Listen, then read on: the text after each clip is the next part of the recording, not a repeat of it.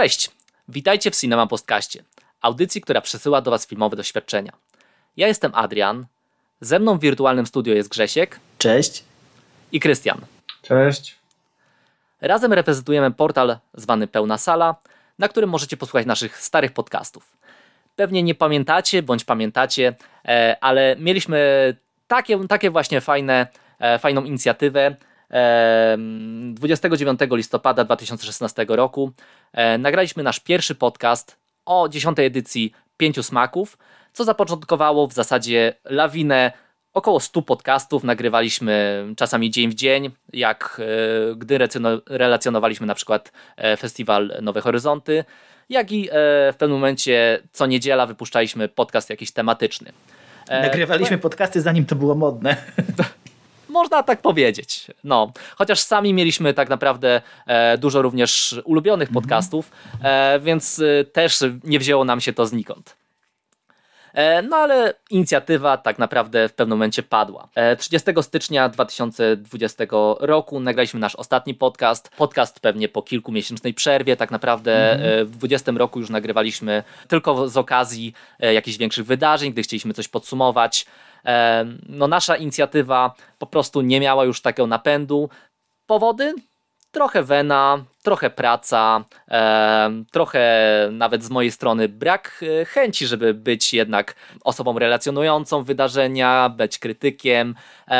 Troszkę się wypaliłem tak e, w tej materii i w zasadzie powiem Wam, że nic się nie zmieniło. Dlaczego więc nagrywam ten podcast? E, minęło 6 lat. E, Byliśmy na kolejnej edycji Pięciu Smaków. E, Skoro zaczęliśmy od e, Pięciu Smaków te 6 lat temu, no to chyba byłby fajnym, fajnym powodem zakończyć również na nich. Więc mamy 16 edycję Pięciu Smaków. Wszyscy we trzech uczestniczyliśmy w niej. Chcielibyśmy Wam o niej opowiedzieć. Ale zanim to zrobimy, skoro już przypominamy nasz podcast, skoro opowiadamy trochę o tym, e, moglibyśmy opowiedzieć w ogóle tak naprawdę, co się wydarzyło w naszym życiu jako widzów e, w, przez ten czas, przez który nie nagrywaliśmy. Okej. A przypomnij, E, kiedy nagraliśmy ostatni odcinek? Bo jakoś jak mi się coś kojarzy, że to było e, albo końcówka 2019, albo początek 2020. W każdym razie chyba ciut przed wybuchem pandemii, bo to jakiś Powiedział, taki że- dodatek graniczny. Te- Mówiłeś. 2020. Widzisz, Tak, tak, tak, widać jak się słucham. No cóż, e, dobra, przypomnę, e, to jest spontaniczne, albo to wytnę, albo nie wytnę. E, 30 stycznia 20 roku i to było podsumowanie 19 roku e, Właśnie, kinie. tak, tak, bo pamiętam, że to było jakiś taki, ten podcast trochę mi się wydawał smutny wtedy już. Wtedy widzieliśmy tak naprawdę, że nie nagrywamy już regularnie. No, chyba tak, chyba to, E, natomiast. Pod koniec 19 wypuściliśmy podcast o podsumowaniu festiwali filmowych. Już nie byliśmy w stanie wtedy nagrywać o każdym festiwalu tak naprawdę z rzędu, więc zbior, zbiorczo omówiliśmy wszystkie festiwale, w których uczestniczyliśmy, a później w styczniu, e, gdzie staraliśmy się tak naprawdę wypuścić ten podcast pod koniec jeszcze 19 roku, e, no ale tak nam się zbierało i to było, to było widać, że tak, że ten podcast po prostu nie jest w stanie się utrzymać, bo trzeba wszystko przekładać, mi się nie chce montować i miesiąc po wypuszczeniu, po potencjalnym planie wypuszczenia tak naprawdę dopiero wyszedł e, podcast podsumowujący 19 rok. No tak. krótko mówiąc, życie nas dopadło. Mhm, zgadza się. E, no. No i w międzyczasie tak e, wybuchła pandemia, no ale wtedy już e, tak naprawdę nasz podcast e, no ledwo zipał. E, Przy czym e, no, nie powiedzieliśmy tego i wy o tym na pewno nie wiecie. Mieliśmy tak naprawdę mm, sporo archiwalnych podcastów. Może sporo to za dużo powiedziane, ale na pewno mieliśmy ze trzy, trzy odcinki, e, które już nagraliśmy. Ścieżki się gdzieś pogubiły, ja nie byłem w stanie tego zmontować, padały kolejne nasze urządzenia, e, no i no wiecie, e, ciężko to było. W międzyczasie zrobiliśmy jeszcze jeden projekt, e, Dishwashing Podcast. Śmieliśmy się, że zawsze znajomi nas słuchają podczas mywania naczyń, więc fajnie by było zrobić taką inicjatywę. E, ani jeden odcinek tego się nie ostał, nie byłem w stanie żadnego zmontować. No. Tak, a też chyba ze dwa zostały nagrane. E, tak, tak. E, mi się wydaje, że nawet trzy e, i to, to było w ogóle wtedy takie też e, zbiorcze omówienie wielu rzeczy, niekoniecznie związanych z tematem, bo Cinema Podcast zawsze był dość tematyczny, natomiast dish- Dishwashing był e, takim, taką zbiórką rzeczy, e, trochę ostatnich premier kinowych, jakiś temat odcinka. Tak, trochę co oglądamy, co czytamy, w co gramy i tak dalej. Mhm. No. No ale cóż, no, to nie przetrwało. W międzyczasie ja cały czas słuchałem podcastów, e, bardzo nie interesowałem się krytyką filmową, ale ciągle oglądałem filmy. E, ale nastała pandemia, tak, e, i nawet moja zajawka festiwalowa tak naprawdę trochę padła. No. Ja nie chcę tutaj was zagadywać, więc może wy opowiedzcie, a ja się dołączę, o tym, co oglądaliście w ogóle podczas pandemii, jak oglądaliście, jak odbieraliście filmy, no bo tak naprawdę to interesuje pewnie słuchaczy mhm, najbardziej. Jasne. No ze mną e, historia będzie dosyć krótka, bo e, jakoś na czas pandemii e, nałożyły mi się różne, różne pewne problemy osobiste, prywatne i, i jakby porzuciłem na pewien czas w ogóle oglądanie filmów. Bywało tak, że bywały takie miesiące podczas tych dwóch lat, a szczególnie 20 roku, gdzie nie oglądałem w ogóle filmów, ani jednego filmu może nie obejrzałem nawet. I tak nawet nie wiedziałem, czy ja do tego w ogóle wrócę, czy jeszcze w ogóle lubię kino, czy nie lubię, ale, ale w końcu pomału, pomału zacząłem się przełamywać, włączać filmy yy, coraz więcej, ale nie te premiery, nie nowości, przestałem w ogóle śledzić rynek, że tak powiem, tylko nie wiem, sobie pomyślałem, a obejrzę sobie wszystkie filmy Feliniego na przykład. I, I zacząłem tak jeden po drugim oglądać. Co prawda gdzieś tam już y, przerwałem chyba na, na 8,5 aktualnie, ale, ale zamierzam wrócić dalej. Y, ale właściwie można powiedzieć, że Fellini odzyskał y, moją wiarę w kino. Wow. Bo, później, bo później już poszło z górki i, i, zacząłem oglądać coraz bardziej, coraz więcej, intensywniej. No może nie, nigdy do tej pory nie wróciłem do tego jakby stanu sprzed pandemii, ale no, mam nadzieję, że y, zaczyna znowu, znaczy mam nadzieję, jestem pewien, że znowu zaczyna mi to sprawiać frajdę i cieszę się z tego, bo, bo to jest w sumie fajne hobby. Może, może nie będzie tak intensywnie jak było, ale, ale myślę, postaram się to utrzymać, y, taki stan rzeczy. No i mam nadzieję, że się uda. No i tyle chyba ode mnie. Teraz Krystian, jak chcesz coś dorzucić od siebie? No u mnie w sumie podobnie jak u ciebie też. Y, w pewnym momencie zdarzył się jakiś kryzys filmowy. Mhm. E, zawsze też lubiłem najbardziej oglądać filmy w kinie, więc kiedy kina zostały całkowicie zamknięte, gdzieś tak może powoli trochę e, u mnie chęć do oglądania filmu zmalała. Może na początku e, pandemii jeszcze jakoś, jakoś to trwało, ciągnęło. Te festiwale online były jakąś taką nowością. You Are One bodajże był taki festiwal i jakoś bardziej wszedłem w stronę takiego w cudzysłowie zwykłego życia. No ale powiedzmy od czasu do czasu, głównie na przykład właśnie na Pizmaków czy na Warszawski, trochę próbowałem włączyć z powrotem dawny rytm oglądania. Wychodziło to z różnym skutkiem, raz lepiej, raz gorzej. Zdecydowanie zastopowałem oglądanie filmów w dużo mniejszej ilości, ale myślę, że tak powoli, powoli do tego jakoś, jakoś wracam. Tak jak e, coraz więcej większych premier kinowych kinematografia rusza, no tak mam nadzieję, że i u mnie to jakoś bardziej też nabierze rozpędu. Może już, raczej na pewno już nie taki, takiej wielkiej fali, jak to kiedyś było, że oglądałem powiedzmy, nie 500 filmów rocznie, to tego już mm. prawdopodobnie nigdy nie wrócę, ale w mniejszym stopniu na pewno. Mhm. Okej. Okay. E, mniej więcej u mnie w sumie było podobnie, w sensie e, opowiadacie w sumie o kryzysach takich oglądania. Może to brzmi w ogóle tak dziwnie, tak? My opowiadamy o kryzysach oglądania, ale jak sobie przypomnieć, kim byliśmy e, w tym podcaście, e, jeżeli wrócicie do niego bądź go znacie, to byliśmy po prostu psychopatami i ja tego słowa nadużywam, ale inaczej tego się nie da nazwać. Wiecie, 150 filmów w kinie rocznie, 10 festiwali, 12 festiwali, nie? I przebijanie, podbijanie tej stawki, ściganie się, kto więcej obejrzy i naprawdę naprawdę nas to jarało e, w tych ilościach. I faktycznie ja mm, zawsze lubiłem oglądać filmy w kinie. E, zawsze nazywałem to, że film ogląda się uroczyście, to znaczy ogląda się lepiej. E, i zawsze zostawiałem sobie tak naprawdę nawet te najważniejsze tytuły, cały czas mam takie, cały czas nie znam masy klasyki, bo chcę obejrzeć w kinie albo w ogóle. Tak naprawdę jeździłem, polowałem na te filmy i pandemia, czyli przerwa tak naprawdę w kinie, no spowodowała troszkę taki wyłom w mojej kinomanii, E, no a później e, też e, skupiłem się na w sumie ważniejszych rzeczach. Mianowicie w 2021 przeprowadziłem się. Przeprowadziłem się z Rzeszowa do Warszawy. Przeprowadziłem się do mojej dziewczyny. W obecnej chwili w zasadzie mieszkamy ze sobą, tak, mamy wspólne mieszkanie, urządzamy sobie wspólne życie.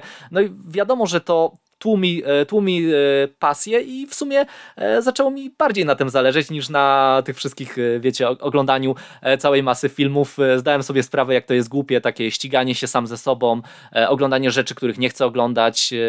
No i spoko. W sumie zacząłem podchodzić do tego troszkę lepiej. Oczywiście kinomania we mnie nie wygasła.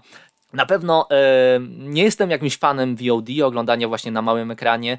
E, na pewno też e, ten okres, kiedy się przeprowadzałem, e, był dość trudny. Tak e, jak pamiętacie pewnie z e, podcastu o Warszawskim Festiwalu Filmowym, ja nie lubię Warszawy. Tam tak naprawdę troszkę oberwało się samemu festiwalowi za to, że ja nie lubię miasta. I to nie, nawet nie polega na tym, że ja nie lubię Warszawy, ja nie lubię dużych miast. ja nie lubię tłoku, ja nie lubię kolejek, więc dość mocno też przeżywałem to. Dość dużo trzeba było nakładu pracy, w pewnym momencie posiadanie jakiejś pasji też yy, jakoś zaczęła mnie uwierać, tak? Widziałem, że dużo rzeczy, które muszę wypracować w tym okresie, no to nie można równie, równocześnie e, sobie jeszcze dopychać filmów, dopychać podcastów, dopychać e, rzeczy, bo człowiek pęknie i skupiałem się na tym, co, co ważniejsze. I wyszło to całkiem fajnie, bo okej, okay, Mamy bardzo fajne mieszkanie, mamy dwa fajne kotki, które tutaj e, latają. E, mieszkam wreszcie z dziewczyną, e, i, bo bardzo długo żyliśmy na odległość, więc no, tak, nie, tak nie dało się tak naprawdę żyć na dłuższą metę, a teraz wszystko nam się zaczyna układać i mogę sobie spokojnie wrócić do tych filmów. Ja pamiętam okres, kiedy w 21 zaczęły już wracać festiwale i ja nadal nie byłem na nie gotowy. Tak naprawdę przesypiałem jeden po drugim, jeden po drugim, bo byłem tak tym zmęczony, zmęczony. No był okres, kiedy po prostu filmy zaczęły mnie uwierać. E, brzmi to troszkę jak e, jakieś takie spowiedź e, filmoholika, tak? tak? tak?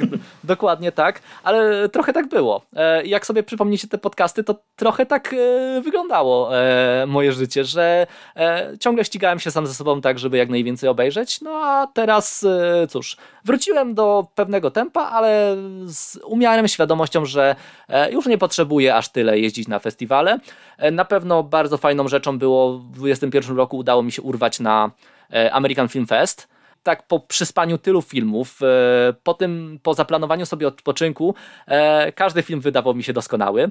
E, bardzo fajnie było też zrobić sobie taki odwyk po filmach, bo mm, wtedy te filmy nowe, tak oglądane, nawet te byle jakie, wydawały się takie bardziej wyjątkowe i nawet znajdowało się w nich to, co się widziało jeszcze jako, nie wiem, dzieciak, nie? Mhm, to no. prawda. Jeszcze tak w ramach uzupełnienia krótko dodam, że rzeczywiście nauczyła mnie czegoś ta przerwa że lepiej stawiać jest na jakość niż na ilość. Y, że mój mózg tak naprawdę, mimo że się wielo, przez wiele lat oszukiwałem, nie jest w stanie przetworzyć pięciu filmów dziennie i wyciągnąć z nich tyle, ile, ile nie wiem, y, powinienem czy, czy mógłbym wyciągnąć. Lepiej obejrzeć jest dwa filmy dziennie i naprawdę je dobrze y, przemyśleć. Mówię o tempie festiwalowym, bo, bo w takim tempie codziennym to myślę, że jeden ze, ze trzy filmy na tydzień mi, mi wystarczą. E, I, I, nie wiem, może tak optymistycznie nauczyliśmy się, y, wyciągnęliśmy z tego coś dobrego, zachowywać jakiś zdrowy balans nie? między kinem a, a, a, życiem, bo też ja się muszę powiedzieć, że skupiłem trochę na sobie i na innych rzeczach, które być może były zaniedbywane, jeśli już tak y, trochę y, się spowiadam, że tak powiem. No, ja w sumie nie chciałem, żeby ten podcast poszedł w taką stronę, stronę a, no, ale, ale, ale okej. Okay nasz podcast zawsze był spontaniczny, więc yy, napisałem sobie tu, co robiliśmy w czasie pandemii i tak naprawdę nie miałem pojęcia, o czym będę mówił. No. Okej, okay, no to na, nagrywamy o tym 17 minut, więc myślę, że czas przejść do meritum, chyba że macie jeszcze coś do dodania. Okej, okay. E, w takim razie 16 edycja Pięciu Smaków. E, I powiedzcie mi, jak w ogóle spoglądacie z perspektywy 16 edycji Pięciu Smaków na pozostałe edycje? E, czyli na te edycje, zarówno które były waszymi pierwszymi edycjami, jak i tymi, które, e, no, które gdzieś tam były i online, i powolutku były też pięcioma smakami, które powstają z tego online i powracają do kina. Ja tak, ja powiem, że mm, bardzo mi się podoba ta edycja. Od razu, od razu yy rzucę tutaj właśnie jakieś takie dosyć radykalne zdanie, ale uważam, że to była najlepsza, na której byłem. E, nie wiem, może mam większy sentyment do, nie wiem, do dziesiątej edycji, która była mhm. moją pierwszą, ale jeśli chodzi o jakość filmów, wydaje mi się, że e, ta obecna zrobiła mi, mi najlepiej. Nie mówię, że wszystkich filmów, ale y, zdradzając trochę dalszą część podcastu, y, uważam, że retrospektywa tutaj była po prostu najlepsza ze wszystkich edycji, w jakich brałem udział. Mm. I, i, to, i, to, I Edward Young mi tak jakby zrobił ten festiwal. Chociaż, no, tak jak mówię, no, spo, y, będę wspominał swoje, nie wiem, y, dziesiątą czy jedenastą edycję zawsze z dużym sentymentem. Właściwie tak naprawdę, kurczę, no kogo ja oszukuję? To każda edycja tego festiwalu mi się super podobała. Ja uważam, że to jest najlepszy festiwal w Polsce. I, wow. I, i, i tyle po prostu. No, w 14 edycji online uczestniczyłem, ale to nie było to samo, no bo odeszła ta atmosfera, kiedy mogę się spotkać ze znajomymi, pogadać o filmach, czy nawet posiedzieć e, w sali i nikt mi nie przeszkadza podczas oglądania filmów, nikt mi się nie kręci e, przy telewizorze i tak dalej. A, a 15 e, edycję z, od, odpuściłem totalnie, wtedy jakoś miałem największy chyba kryzys ogólnie filmowo-festiwalowy, więc, więc w ogóle mimo, że ona już była częściowo stacjonarnie, to, to całkowicie z niej zrezygnowałem, więc teraz po, po w sumie dwóch latach przerwy może, może rzeczywiście dlatego y, jestem tak pełen jakiegoś optymizmu i, i, i mówię w samych superlatywach. Mhm. A u Chris? ciebie, Krystian? No, ja w sumie tak jak ty, też, też każdą mhm. edycję darzę jakimś tam sentymentem, mniejszym lub większym. Też uwielbiam ten festiwal i zawsze, zawsze chętnie do niego wracam, nawet jeśli e, był to chwilami jedyny festiwal, w roku, jak, jak e, to w ostatnich latach właściwie było. U mnie to już 11, 11 edycja, uczestniczę od 2012 roku. A jeśli chodzi o te edycje pandemiczne, no tak jak e, uważam, że mm, w pewnym momencie e, miałem przesyt tych filmów, które można było oglądać w zasadzie ze wszystkich stron świata i ktoś mówił, że uczestniczy w festiwalu online w Talinie, ktoś tam może w Rotterdamie, Berlinie, to dla mnie to już jak gdyby nie było to. Tak na przykład uważam, że e, Pięć Smaków zrobiło to bardzo dobrze. Była edycja, czy była sekcja e, w edycji e, dwa lata temu związana z, z kuchnią i kiedy można było jednocześnie zamówić sobie posiłki do domu i oglądając film poświęcony jedzeniu, również jeść zamówione jedzenie. Więc myślę, że Pięć Smaków zrobiło coś, co by się w kinowej edycji po prostu nie udało. Biorąc pod uwagę małe przerwy, nie było brak czasu na, na dobry posiłek, to tak, to online się bardziej sprawdza sekcja kulinarna. Tak. No tak, była też sekcja e, e, VR, gdzie e, można było kupić specjalne okulary i oglądać to w warunkach domowych przy pomocy tych okularów, więc wydaje mi się, że zrobili wszystko, co się dało, aby sprawić, że nie czuliśmy tego żalu, że to jednak, że nie możemy się spotkać, że nie może być na żywo, więc na tyle, ile się dało, zapamiętam tę edycję jako udaną, chociaż poziom filmów może nie był jakiś, jakiś rewelacyjny, wiem, że dużo osób narzekało. Ja jednak, e, tak jak mówię, jako coś nowego. I tak jak z perspektywy czasu myślę, że dobrze, że ten e, hybrydowy element pozostał, bo wiem, że mhm. E, ludzie udzielają się na, na forach i dziękują za to, że na przykład ktoś ma małe dziecko, ktoś jest chory, ktoś nie może z drugiej strony Polski dojechać i dziękują za to, że mogą e, brać udział. E, więc, więc każdy może uczestniczyć tak jak może. Tak? Ja na przykład starałem się jak najwięcej filmów zobaczyć w kinie, czego mi się nie udało, starałem się dooglądać w domu, to też było dobre. Więc e, myślę, że jakiś taki może balans e, pozostał.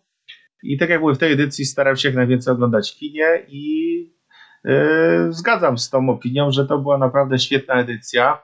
Mimo iż tutaj myśl, yy, myślę, że powinniśmy tutaj zaznaczyć, była to pierwsza edycja yy, po śmierci jednej z organizatorek Jagody Murczyńskiej, której chyba wszyscy uwielbialiśmy prelekcje, no, która jak gdyby wydawała się nawet e, esencją tego festiwalu. Organizatorzy podkreślali to na każdym kroku, że ta edycja jest poświęcona jej pamięci, że wybierając filmy, dokonując selekcji, mieli jej e, gust przed sobą, myśleli, co by Jagoda powiedziała, czy przyjęłaby ten film, i to się nawet wyczuwa chociażby w tej sekcji Japan Feel Good E, że bardzo możliwe, że gdyby Jagoda Morczyńska była kuratorem sekcji, wiele z tych filmów również by się znalazło. i myślę, że mimo to, mimo że się baliśmy, czy ta edycja, edycja się odbędzie, jaka będzie, czy to już nie będzie to, była to naprawdę udana edycja. Ale nawet pamiętam, jak parę lat wcześniej Jagoda mówiła o potencjalnej y, retrospektywie mhm. Ed Edwarda Younga i, i, się to tak. w końcu udało, bo wiem, że Czekaliśmy też z tego, na to co wiem, to ona, ona chciała y, tą retrospektywę, y, żeby pokazać na festiwalu. Tak, ja nawet w to nie wierzyłem. W zasadzie nawet mhm. wypowiedziałem się na podcaście, że to pewnie taka zachęta i jeden z milionów pomysłów e, rzuconych, mhm. no ale no okazuje się, że e, tak, do, doszło do tego, dotarliśmy do tego momentu.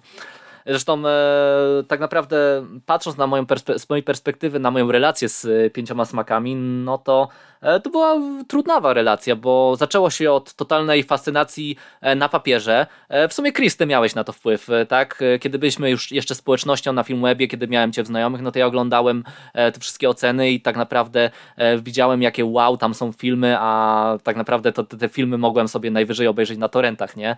I kiedy ostatecznie udało mi się wyrwać, tak, pojechałem na totalnie na całość edycji dziewiątej w roku Owcy, to był 2015 rok, no to byłem zafascynowany. E, kino azjatyckie było dla mnie wciąż czymś nowym. Miałem doświadczenia z kinem Takashiego Miike, miałem doświadczenia z e, Akirą Kurosałą, ale generalnie mm, no, to tak naprawdę były szczątkowe, szczątkowa wiedza i chłonąłem tą Azję i naprawdę każdy byle jaki film, e, najgorsze, najtańsze indie wydawało mi się wtedy super.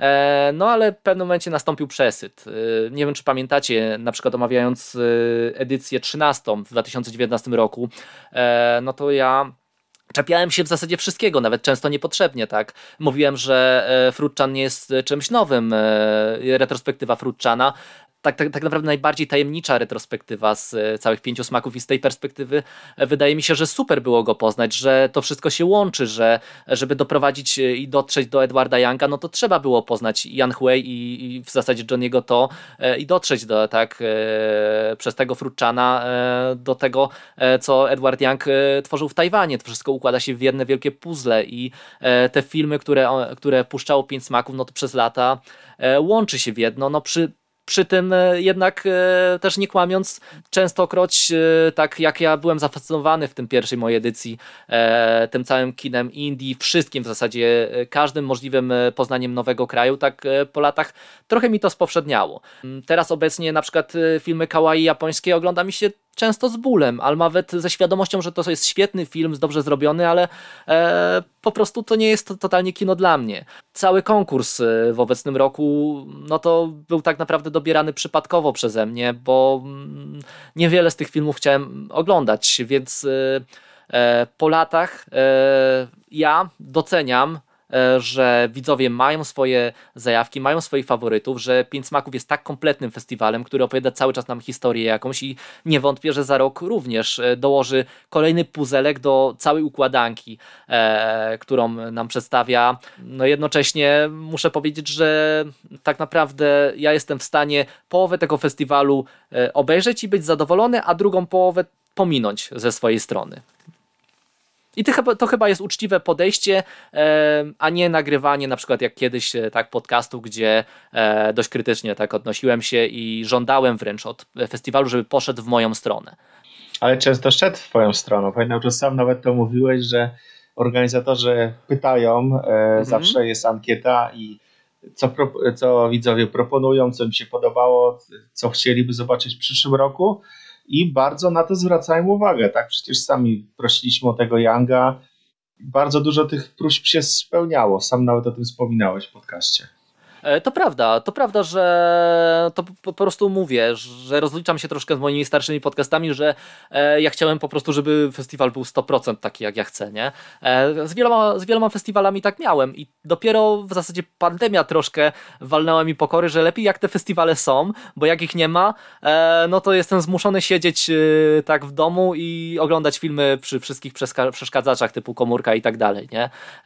No bez tego kinowego feelingu, bez wyjścia z wami na piwo po festiwalu, więc e, e, ta edycja online 2020 roku była super pod względem tego, jak można to wymyślić online, ale jednocześnie no, na pewno tak, najmniej będzie takich tak naprawdę pozytywnych wspomnień z samych filmów, bo była online. No tak, no bo przecież taki festiwal, szczególnie taki kameralny, to jest przede wszystkim również spotkanie ze znajomymi, możliwość e, omówienia tych wszystkich produkcji, spotkania również z organizatorami, którzy są zawsze e, bardzo blisko, e, widać krążą wśród korytarzy, sami wygłaszają prelekcje, ale jak gdyby postarali się tą część również, prze, jak, jak, ile się dało przenieść do internetu. Dość mocno rozrosła się grupa pięciu smaków, gdzie wymieniane są opinie, tak, prelekcje przeniosły się również do internetu. No na tyle, ile się da, to myślę, że e, próbują również e, tą część online również rozbudowywać. Mhm. Tak, e, co prawda fakt, że prelekcje przeniosły się do internetu i również są wyświetlane na ekranie, super, e, super dużo dają. E, podkreślić trzeba, że na pięciu smakach i to jest od samego początku i do teraz. Fajnie, że prelekcja nie stara się objąć całego filmu. Ja pamiętam swoją pierwszą prelekcję w ogóle w życiu i też zawsze wtedy chciałem objąć cały film i opowiedzieć o wszystkim, o aktorach i tak dalej. Nie dość, że to wychodziło za długie, to jeszcze po prostu robiło się jednym wielkim bełkotem, bo ja szybko, szybko chcę wszystko. No, prelegenci na pięciu smakach zawsze, ale to zawsze trzy, cztery e, takie tematy jakieś wiodące filmu, bądź jakieś takie ciekawostki nam przybliżali, zawsze bez spoilerów. E, gdzieś tam może przybliżali fabułę, może postać twórcy, może po prostu na, na przykład Jagoda Mulczyńska miała świetną prelekcję przed, e, przed Spragnionymi Miłości, e, opowiadała o sukniach e, głównej bohaterki, więc e, to było zawsze super, ale jednocześnie na najnowszej edycji tak jest dużo prelekcji, które mm, z ekranu są odtwarzane i w tym momencie widać, że prelegenci czasami czytają, no i plus nie ma tego kontaktu tak naprawdę z, z nami. Wolę jednak spontaniczność, która, którą czuło się tak na pierwszych edycjach. Ale tu uzupełnię, że niektóre prelekcje były wygłaszane też na żywo. Parę razy mm, pojawił się czy, czy Marcin Krastowolski czy Łukasz Mańkowski wygłaszali nam też, też ciekawe rzeczy, mówili właśnie na żywo, różne od tych, które były utrwalone właśnie na nagraniu. To też, jest, to też było fajnym. No tak, w większości były to filmy, które były wyświetlane tylko w kinie, aczkolwiek mhm. było kilka wyjątków, na przykład przed e, letnią e, opowieścią. Mhm. E, jeszcze dodam do tych prelekcji, że szczególnie są mi istotne w przypadku retrospektyw, retrospektyw na przykład u Edwarda Younga w tym roku, kiedy mam wrażenie, że te prelekcje, tak jak oglądałem filmy jego w porządku chronologicznym, tak również słuchałem tych prelekcji w porządku chronologicznym i mam taką wrażenie, że e, autorka prelekcji ułożyła to w jedną opowieść. E, przy pierwszym filmie dużo mówiła o początkach reżysera, tak potem było widać, jak jego styl się zmieniał i to bardzo dużo mi dały te prelekcje, więc pod tym względem nawet jeśli są to e, prelekcje z taśmy, to i tak jest to zawodowo. Mhm. Nie, no y, tak, y, generalnie na pewno prelekcja, która jest nagrana, opowie nam e, więcej i szybciej e, niż prelekcja spontaniczna, przy czym troszkę tęsknię tak, za e, tą spontanicznością, no ale no, tak żeby nie było. Jeżeli już jesteśmy przy organizacji festiwalu, no to organizacja była przednia i tutaj wciąż nie zabrakło poczęstunków, pięć smaków z tego słynie. No właśnie, mamy retrospektywę, mamy różnorodnie dobrany program, mamy specjalnie przygotowane kina może kiedyś się czepiałem, że zabrakło często jakichś e, warsztatów dodatkowych, tak, ale znowu e, jak były te warsztaty, to ja z nich nie korzystałem, więc sam jestem sobie winien. E, może gadżetów, no ale no wiadomo, że te gadżety, które jeszcze mamy z poprzednich edycji, no to ciągle są miłym wspomnieniem i jak mówię, no pięć smaków w tym roku połączyło mi się dość mocno w jedno, więc bardzo, bardzo fajnie było, było wrócić. Przepraszam, że ci wejdę w słowo, bo akurat nawiążę bo, bo, tym razem ja będę ten zły i, i powiem, czego okay. mi zabrakło jeszcze, jeszcze w jednym zdaniu. E, chodzi, zabrakło mi maratonu filmowego nocnego. Przeważnie. O, to w, prawda. Na większości edycji po prostu puszczali jakieś, jakąś serię, czy, czy kilka filmów z rzędu o jakiejś tam wybranej tematyce i, i e, kończyliśmy wtedy o, o, trzeciej nad ranem na przykład mm. i nie wiem, i szukaliśmy otwartej knajpy. Ale tego mi w tym roku zabrakło. Wszystkie filmy kończyły się tak najpóźniej przed północą.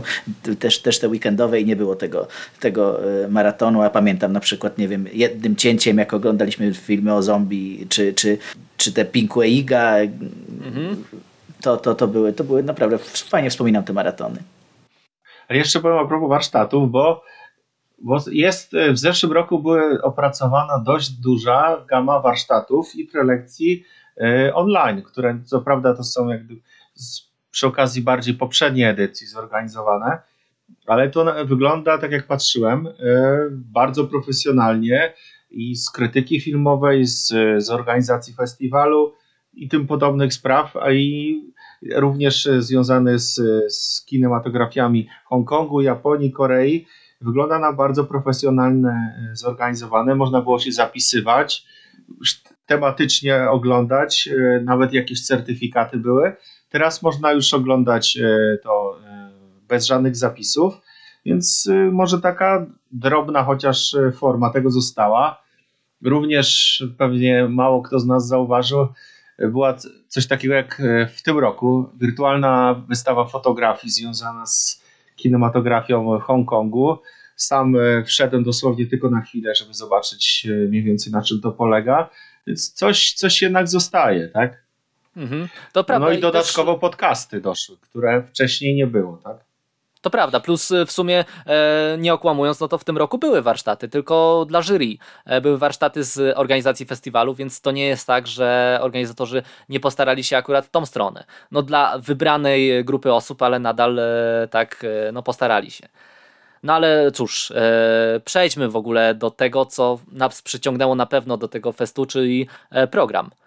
Gdy ukazał się program i gdy odsłaniano kolejne sekcje, kolejne filmy, no to powiem szczerze, że e, coraz bardziej tak uśmiechałem się, że ja wziąłem w ogóle urlop na, na ten festiwal, bo ten miks, który nam zaproponowano w tych sekcjach, E, no owszem, na przykład y, ja mówię, że Japan Feel Good pewnie nie jest y, dla mnie sekcją e, stworzoną pode mnie, ale jednocześnie jestem świadomy, że po pandemii, po tym co się dzieje wokół, no to e, filmy pozytywne, filmy kawaii, filmy ogólnie takie jakieś albo pozytywnie zakręcone, albo po prostu urocze są idealną sekcją, żeby właśnie rzucić tą, tym urokiem tak, z, z ekranu w stronę widza, który codziennie boryka się z tą rzeczywistością. No Edward Young, no to to jest osoba, która, której retrospektywy najbardziej tak naprawdę oczekiwaliśmy i obojętnie czy te filmy się podobają, czy się nie podobają, e, no to jednak e, to jest jakaś taka legenda gdzieś tam w, wśród e, osób oglądających filmy. Słyszy się tak, tak naprawdę o tym, o tym reżyserze, że to jest jednym z najwybitniejszych i chce się go poznać, tak? I bar bardzo długo odkładaliśmy chyba oglądanie tych filmów, przynajmniej tak. ja. Tego chłopca z ulicy Guling i raz i dwa wielokrotnie widziałem wśród mhm E, ocen znajomych, czy na alternatywnym mhm. topie. Chciałem oglądać, ale mówię, będzie na pięciu smakach na pewno. Czekałem raz, drugi, trzeci, doczekałem. I się doczekałeś, tak. Tak, to też spełnienie właśnie pewnego oczekiwania. No i e, sekcja, jeżeli chodzi o filmy hongkońskie, tak, e, to jest też sekcja, która przypomina w ogóle mnóstwo starszych filmów, które można było przegapić, które warto było sobie powtórzyć, więc ogólnie tak naprawdę do tego programu przyciągnęło mnie, no to co znacie mnie, no kurczę, jeżeli coś jest starsze chociażby o 10 lat od obecnego kina, ja jestem też takim widzem, który e, już sobie gdzieś tam zaczął układać kino, tak naprawdę jest pewną siecią powiązań e, i coraz mniej interesuje mnie współczesne kino i ja często powtarzam, że współczesne kino jest dojrzalsze, świadomsze, e, mo można tak odmienić świadome, ale bardziej świadome, tak? Bardziej świadome, no. No, bardziej świadome. E, no częstokroć bardziej po prostu mi się podoba i, i zaskakuje mnie, natomiast e, no, ja bardzo lubię poznawać historię kina i ten festiwal od dawna tak naprawdę nie pamiętam takiej edycji, która by była tak bardzo związana z historią kina azjatyckiego. E, ja też powiem, że jeśli chodzi o współczesne kino, to ono tak bardzo się rozrasta. Tak wiele nowych krajów e, dołącza do tego całego wyścigu, że ja nie jestem w stanie już tego ogarniać. To jest jak gdyby taki pociąg tak szybko pędzący, że ja czuję, że z niego wypadłem. E, I tak jak mówię, to były te festiwale online w czasie pandemii i nie umiałem już tego ogarnąć. To też, też pewnie wpłynęło na to, że zacząłem mniej oglądać, bo e, nie byłem w stanie tego ogarnąć, więc zgadzam się z tym, że e, no, powrót do klasyki jest może tutaj e, pomysłem. Tak, wyjdziemy na podcast boomerów, ale mnie też y, przyciągnęło tutaj do tej edycji głównie właśnie liczba filmów y, starszych niż, nie wiem, niż 10 lat, czy, czy nawet 5 lat, nie wiem. Y, ale sekcja hongkońska i Edward Young to są moje ulubione sekcje, od razu, od razu tak zdradzę, zanim przejdziemy do szczegółowo, szczegółowego omawiania. Chociaż powiem właśnie, że kilka nowych filmów zaskoczyło mnie bardzo pozytywnie. Mimo, mimo że jednak dużo lepiej ogląda mi się te, te, te filmy starsze.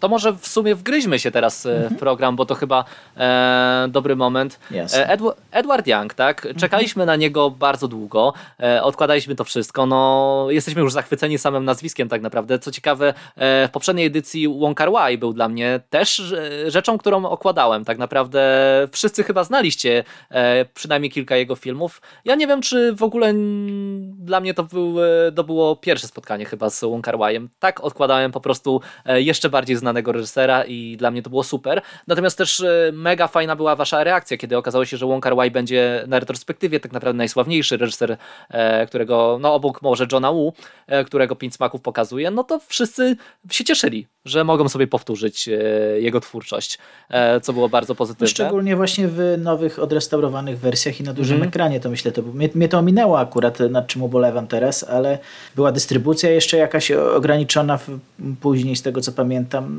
no ale, ale w każdym razie tak. No to są takie filmy chyba, które się bardzo dobrze ogląda w kinie, tak myślę. Chociaż tutaj teoretyzuję. Ale no bardzo, bardzo, wi bardzo wizualne są, więc to było niesamowite, niesamowite doświadczenie. E, nawet jeśli widziałem e, filmy drugi raz, chociaż e, były też mniej znane filmy z początku kariery. Ogólnie to, to, to co lubimy, czyli zarówno retrospektywa Wong Kar jak i Edwarda Younga sprawiały wrażenie naprawdę kompletnych z Edwarda Younga brakuje tak naprawdę jednego filmu pełnometrażowego, który jego brak został przez organizatorów wyjaśniony i e, postarają się e, w przyszłym czy, czy za dwa lata również go puścić, więc to też jest bardzo ważne. Mhm. To prawda, że to najkompletniejsza retrospektywa, no ale właśnie, e, zderzenie z Edwardem Youngiem, e, czy po prostu zatopiliście się w tym kinie, czy zderzyliście? No ja zdecydowanie się, się zatopiłem. Naprawdę z miejsca awansował do, w rankingu moich ulubionych reżyserów bardzo wow. wysoko. E, także e, nawet nie spodziewałem się, że na, że na tyle mnie zachwyci. No nie wiem, z tych, z tych filmów, e, które widziałem, właściwie tylko można powiedzieć, nie uważam za wybitnego tylko, tylko jednego, czyli konfucjańskiej konsternacji, jak to zostało przetłumaczone. Chociaż uważam, że konfucjańska konfuzja chyba byłaby lepszym tłumaczeniem, ale okej. Okay. Ja zaczynałem, zaczynałem chronologicznie, bo, bo od debiutu tego dnia na plaży i właściwie kupił mnie ten film z miejsca, chociaż nie, nie, nie uważam go za y, najlepszy jego film, mimo wszystko, ale z, y, narracja, właśnie sposób opowiadania historii, tak jak on te, ten, ten mozaikowa, właśnie taka mozaikowa, wręcz szkatułkowa narracja, y, bardzo rozbudowana. Ten film, tak jak mam wrażenie, że on jeszcze szukał trochę swojego stylu w, tym, w, te, w tego dnia na plaży, y, bo, bo, bo właśnie y, próbował jakby remiksować różne gatunki, tam nawet zahaczał i, i, i o komedię, i jakiś właśnie y, kryminał. To się udało i, ale, ale w kolejnych filmach jakby bardziej wyklarował swój styl i, i moim zdaniem wyszło to, to, to, to jeszcze lepiej historii z Taipei, która mnie na początku jakoś nie umiałem wejść y, w ten film i tak siedziałem w kinie i, i byłem trochę obok. Później sobie powtórzyłem to y, w domu jeszcze dwa razy w sumie i, I po prostu miłość od, od pierwszego, no nie od pierwszego właśnie, od drugiego wejrzenia właściwie. Terroryści to samo. Y, też, też film bardzo dopracowany wizualnie i, i, i już dość o jednolitym jakby klimacie, jednolitym stylu. I, i metrażowo, i treściowo jakby naj, największe dzieła, czyli ten Jasny Dzień Lata i, i Raz i Dwa, no to to już, to już rzeczywiście są takie, że tak powiem, wielkie kino w, w dosłownie i w przenośni.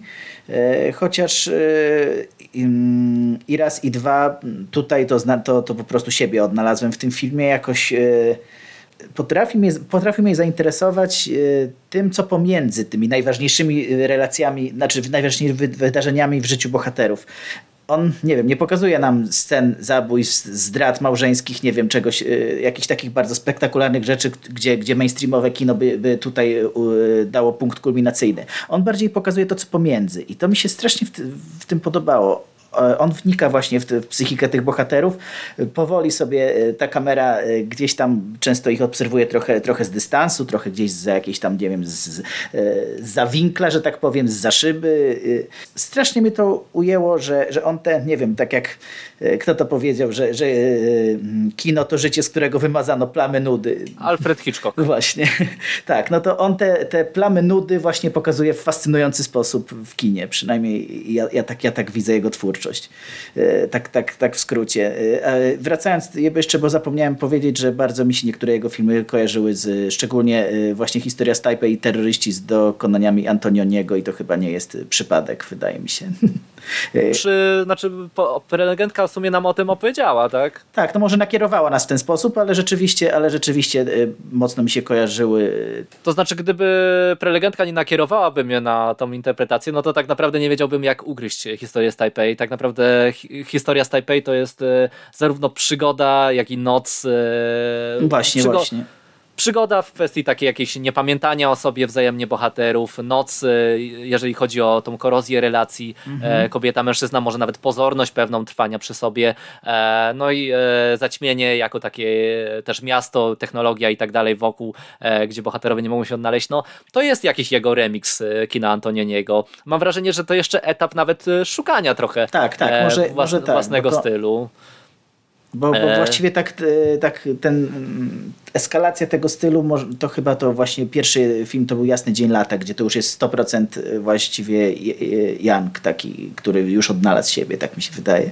Tak, e, to prawda. Przy jednoczesnym e, podkreśleniu, że historia z Taipei miała ten element, który gdzie e, gdzieś tam kusi tak człowieka, żeby jednak powiedzieć, no dobra, wzorujesz się na Antonionim, czyli ty nie masz za bardzo dużo do powiedzenia, no ale jednak ten element miasta. A jednak robi to po swojemu, tak. Tak, tajwanskości, w ogóle tej azjatyckości jest w tym jakaś doza tego, czego europejski widz jeszcze nie zna. No, to jest... Bo to jest jednak troszeczkę inna wrażliwość niż, niż Antonioni. To jest bardzo bliskie, ale, ale jednak tak, tak, da się wyczuć jakieś różnice, tylko że jak, nie wiem, brakuje mi trochę języka, żeby pewnie je zdefiniować, ale jakoś gdzieś tam na e, podświadomym poziomie je, je odczuwam.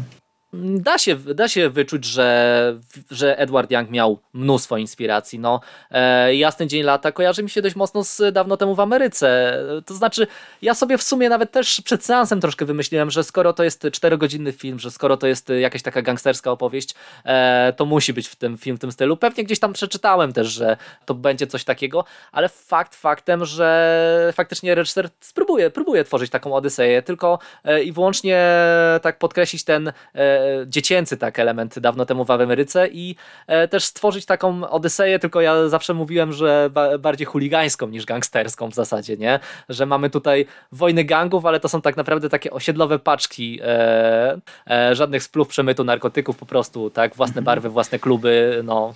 Tak, chociaż, chociaż w pewnym momencie mnie zaskoczyło eskalacja tam pewnych, pewnych wątków gangsterskich, czego się nie spodziewałem po dzieciakach, że tak powiem, ale, ale, ale tak, generalnie generalnie masz rację.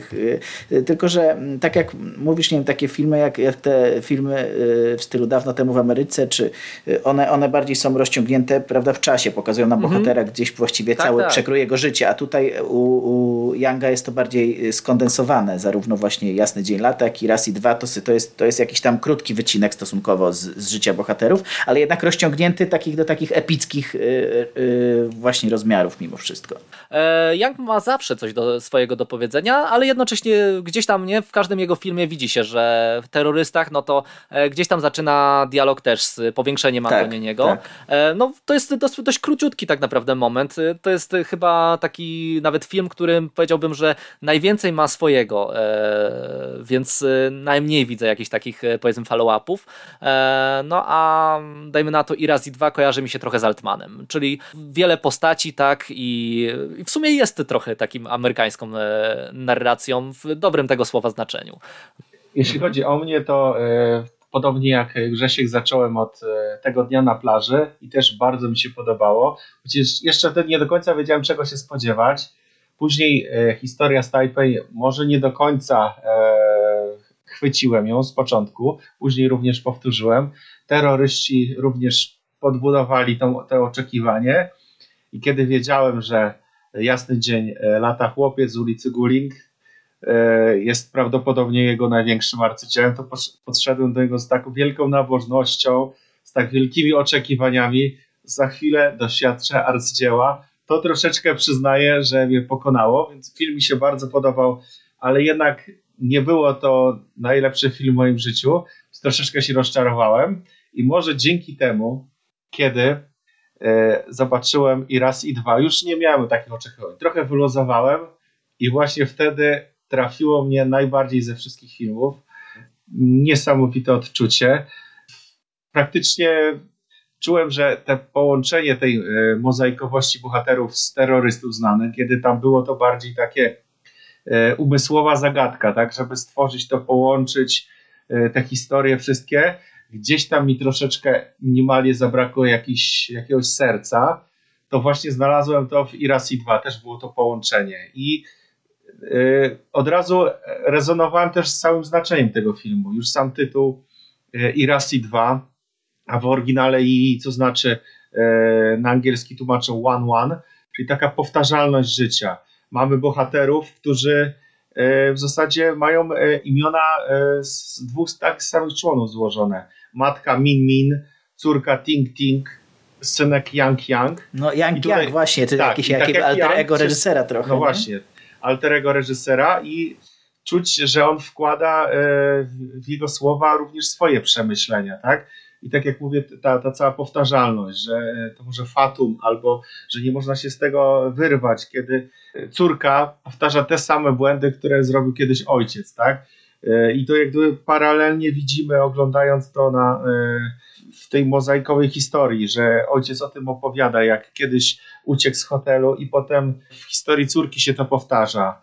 Niesamowite emocje. Scena, kiedy Ting Ting e, widzi, tam powiedzmy w cudzysłowiu, ponownie się obudziła, bardzo emocjonalna. Ostatnia scena, kiedy Yang Yang mówi o tym e, w zasadzie czymś dla, dla, dla niego jako reżysera Edwarda Younga jest tworzenie filmów, że jest to pokazywanie tego, czego e, sami nie jesteśmy w stanie zobaczyć własnymi oczami, więc dlatego chłopiec... Kurczę, ciary mam jak te sceny, jak te sceny no, Właśnie ja też... To znaczy, że, no, że działa jeszcze. No. Sam oglądając miałem ciary i wcześniej oczekiwałem tego po poprzednich filmach i bardzo mi się podobały, ale może dopiero byłem gotowy po tych wszystkich filmach, kiedy ten był jak gdyby podsumowaniem, kulminacją. I to się czuje, że e, my teraz wiemy, że to był ostatni film reżysera, e, ale też e, może sam reżyser w jakimś sensie myślał to jako zakończenie pewnego etapu, ponieważ później już zaczął pracować nad animacją, nad jakimiś nowymi mediami, więc ja jestem, tak jak mówię, seans, który zapamiętam do końca życia żywe, prawdziwe kino. Niesamowite przeżycie, dla mnie zdecydowanie najlepszy film festiwalu i nie wiem, czy nie jeden z całej historii e, festiwalu, jaki tam zobaczyłem. Mhm. Tutaj akurat będziemy się bardzo zgadzać i to nawet ciekawe, co powiedziałeś o jaśniejszym dniu lata, bądź chłopcu z ulicy Guling, e, bo ten film funkcjonuje pod dwoma tytułami, e, więc warto to nadmienić. E, bo ja też usiadłem i zaraz tak sobie wmówiłem, że zaraz zobaczę 4-godzinne arcydzie arcydzieło i powiem wam szczerze, że dla mnie ten film był jedynie dobry. To był największy tak naprawdę mój zawód festiwalu i ja lubię takie zawody, w sensie one mnie uświadamiają, że okej, okay, jest ze mną wszystko dobrze, jeszcze krytycy i yy, tego, i wszystkie książki nie wmówiły mi, że ja muszę myśleć po, po ich, yy, ich systemem. Yy, dla mnie ten film był po pierwsze tak troszkę błądził, tak, e, i porównując go do Irazi 2, e, sama prelegentka w sumie powiedziała o Jaśniejszym Dniu Lata, że to jest film, którego 50% zrozumie się tak naprawdę za pierwszym seansem e, i w pewnym sensie można to odebrać również tak, że mm, troszkę za długo tak naprawdę trzeba czekać, żeby się dowiedzieć, kto jest kim, kto jest w jakim gangu, jak to wygląda wszystko na tym osiedlu, no być Właśnie. może, że ja po prostu nie ogarniam. Nie, ale, ale, ale masz rację. To, to ale struktura... Irazi 2... Mhm struktura tego, tego filmu Jasnego Dnia Lata, ja cały czas y, musiałem jakby główkować, y, żeby po prostu nawet zidentyfikować bohaterów, bo tam pojawia się mnóstwo ksywek, mnóstwo y, nazw własnych i żeby przypisać do konkretnego bohatera konkretną ksywkę, to dopiero pod koniec seansu mówię, dobra, już wiem, który jest który. co, co nie wiem, czy to było zamierzonym efektem. Mi się akurat to podobało, że, że musiałem cały czas jakoś, mój mózg musiał na intensywnych obrotach pracować, ale, ale faktycznie można się było dosyć łatwo pogubić w tych meandrach relacji między bohaterami i w ogóle e, tożsamości bohaterów. A co robi tymczasem Irazi 2? E, no to co robi, nie wiem, Łowca Jeleni. E, I oczywiście nie porównuję tak o e, wesel z obu filmów, ale mamy wesele, poznajemy już wszystkich bohaterów, poznajemy ich najdziwniejsze tak, najdziwniejsze przyzwyczajenia, ich jakieś takie wady. w zasadzie nawet opowiada się nam tymi taką, taką jakąś ich niezręcznością, jacy oni są i od razu ich znamy na samym początku. I przez cały film, będąc z nimi, faktycznie chłoniemy jakieś takie ich emocje, potem w tych wszystkich szalonych wydarzeniach, które gdzieś one uczestniczą, bo ten film jest dość szalony, w taki naturalny oczywiście, e, nudny, życiowy, rodzinny sposób, no to e, zawsze gdzieś tam e, dotyka tych takich śmiesznych wydarzeń, które my sami z własnych rodzin wspominamy i łatwiej ich śledzić. Tymczasem no, nie ma jakiejś takiej linii, która by prowadziła nas przez jaśniejszy dzień lata. I na przykład gęstość historii Taipei mnie bardziej zatopiła i generalnie terroryści, ich kultowy potencjał, e, ta miejskość, e, e to, że w sumie e, tam są e, jakieś takie między fikcją a rzeczywistością, jakieś takie porównania, jakieś takie elementy pulpowej literatury. te trzy filmy, czyli Irazi 2, Historia z Taipei i Terroryści były dla mnie na pewno taką trójcą. Kurczę, to się zagadzamy wyjątkowo, bo, bo ja mam identycznie. E, to znaczy, może e, znaczy Jasny Dzień Lata też oceniłem bardzo wysoko i też zrobił na mnie ogromne wrażenie, ale jednak trzy wymienione przez Ciebie filmy zrobiły na mnie e, wrażenie większe. Nie wiem, może, może rzeczywiście zabrakło mi jakieś trochę uporządkowania tego na początku w tym Jasnym Dniu Lata, trochę może jakiejś ekspozycji bardziej czytelnej, ale mimo wszystko mm, bardzo mi się podobało w, w jasnym dniu lata, jak jednak te pozostałości e, historii jeszcze się, znaczy historii e, Tajwanu się e, tam, tam, tam przenikają, to właśnie pozostałości po japońskiej okupacji bardzo, bardzo silny, no właściwie w każdym jego prawie filmie się, się ten wątek gdzieś tam w tle pojawia, ale tutaj, ale tutaj on jest y, chyba najbardziej czytelny, ale też mnogość wątków i, i jeszcze w, tej, w tym jasnym dniu lata? Może, może troszkę y, właśnie gubić, bo, bo ja jednak byłem najbardziej przyklejony do, do, do głównego, było nie było bohatera i, i e, tytułowego jakby chłopca, tytułowego chłopca i, i za nim najbardziej podążałem i, i jego, jego jakby te, e, ta droga mi się tu wydała najciekawsza, a, a, a te wszystkie wątki dookoła, których było mnóstwo, może troszkę e, nie dotknęły mnie tak mocno, bo w Irasi 2 tych, tych wątków też było kilka, postaci może było troszkę mniej, ale, ale, ale i każdy jakby z równą mocą coś tam odnalazłem, co mi to gdzieś głęboko w serducho e, dotknęło. Ale, ale mimo wszystko, no, e, jeśli chodzi o takie filmy o, o e, dorastających, że tak powiem, dzieciakach, ich jakby rozterkach życiowo-sercowych, czyli nie wiem, no niby, bo można powiedzieć, że ten Jasny Dzień Lata w pewnym stopniu jest kinem inicjacyjnym, to jednak w tej kategorii będę go oceniał bardzo wysoko. Ja mam wrażenie, że e, wiele rzeczy w przypadku jasnego dnia lata mi uciekło i mam wielką potrzebę, tak może nie od razu, e, powtórzenia tego filmu. No właśnie, I wtedy dopiero zweryfikuję pomysł. swoją ocenę. Jakby nie byłem przygotowany. A na przykład przez to, że i raz i dwa go dam na końcu, wyłapywałem takie rzeczy, które urosły e, u Younga. Na przykład widziałem tą, tą konstrukcję powiedzmy z terrorystów. Widziałem tą to mnogość bohaterów, e, które przeplatały się z konfucjańskiej konstelacji, która była jak gdyby lepiej dopracowana, nie było ich aż tak dużo i nie gubiłem się w, Irasi 2, e, a przy konfucjańskiej konstelacji było to trochę za dużo. E, a e, emocjonalność Irasi 2 jak gdyby już była z tych może wcześniejszych filmów. E, więc to jakby wszystko, wszystko rosło i mam wrażenie, że urosło w ten najlepszy, naj, najpełniejszy obraz, tak? Okej, okay. Dobra. Mamy coś jeszcze do dodania o Yangu, bo wiem, że moglibyśmy rozmawiać i rozmawiać i rozmawiać. E, myślę, że już powiedzieliśmy jakieś takie swoje naj, najmocniejsze, najważniejsze wrażenia, więc y, żeby podcast nie trwał pięciu godzin, myślę, że warto przejść do kolejnych sekcji. Co nas zachwycało na tej edycji? Macie jeszcze jakieś swoje ulubione filmy, które nie są filmami Edwarda Younga? Mhm. Ja mam zupełnie niespodziewanie, yy, zaraz, żebym się nie wywalił na nazwisku, yy, film Nawapola. Tam Ron Grata Narita. Czyli okay, o, o y, ciekawym tytule, y, ciekawe przetłumaczonym, czy ciekawym też w oryginale, bo został przetłumaczony tutaj jako Za szybcy zaczuli, co jest y, zarówno w oryginale, jak i w tłumaczeniu jest oczywistym nawiązaniem do pewnej serii filmów akcji, tak, szybkich i wściekłych. I, i to był film, który zupełnie niespodziewanie z, oprócz z nowych filmów, właściwie z nowych filmów stał się moim numerem jeden w festiwalu, mimo że to jest szalona właściwie komedia, parodia nawet. Y, ja w takich gatunkach raczej nie, nie jak, raczej nie, się nie odnajduję, ale tutaj y, Nawapol tak to jakby zręcznie połączył i wplot w to właśnie prozę życia codziennego, czyli wykonywanie domowych obowiązków, to jak, jak że za, za sukcesem mężczyzny właśnie stoi kobieta przeważnie, która jest w jego cieniu i, i, i różne tego typu wątki poruszył w bardzo zabawny, ale, ale też w sposób, który jakoś tam e, zmusił mnie do jakichś przemyśleń. I e, to takie, jakby takie e, kino rozrywkowe tego rodzaju powstawało, nie wiem, w Hollywood, to uważam, że, że, że bym nie narzekał tak bardzo na, na współczesne mainstreamowe kino. A, a naprawdę wybawiłem się świetnie na tym filmie. Uważaj, bo wykraczasz remake.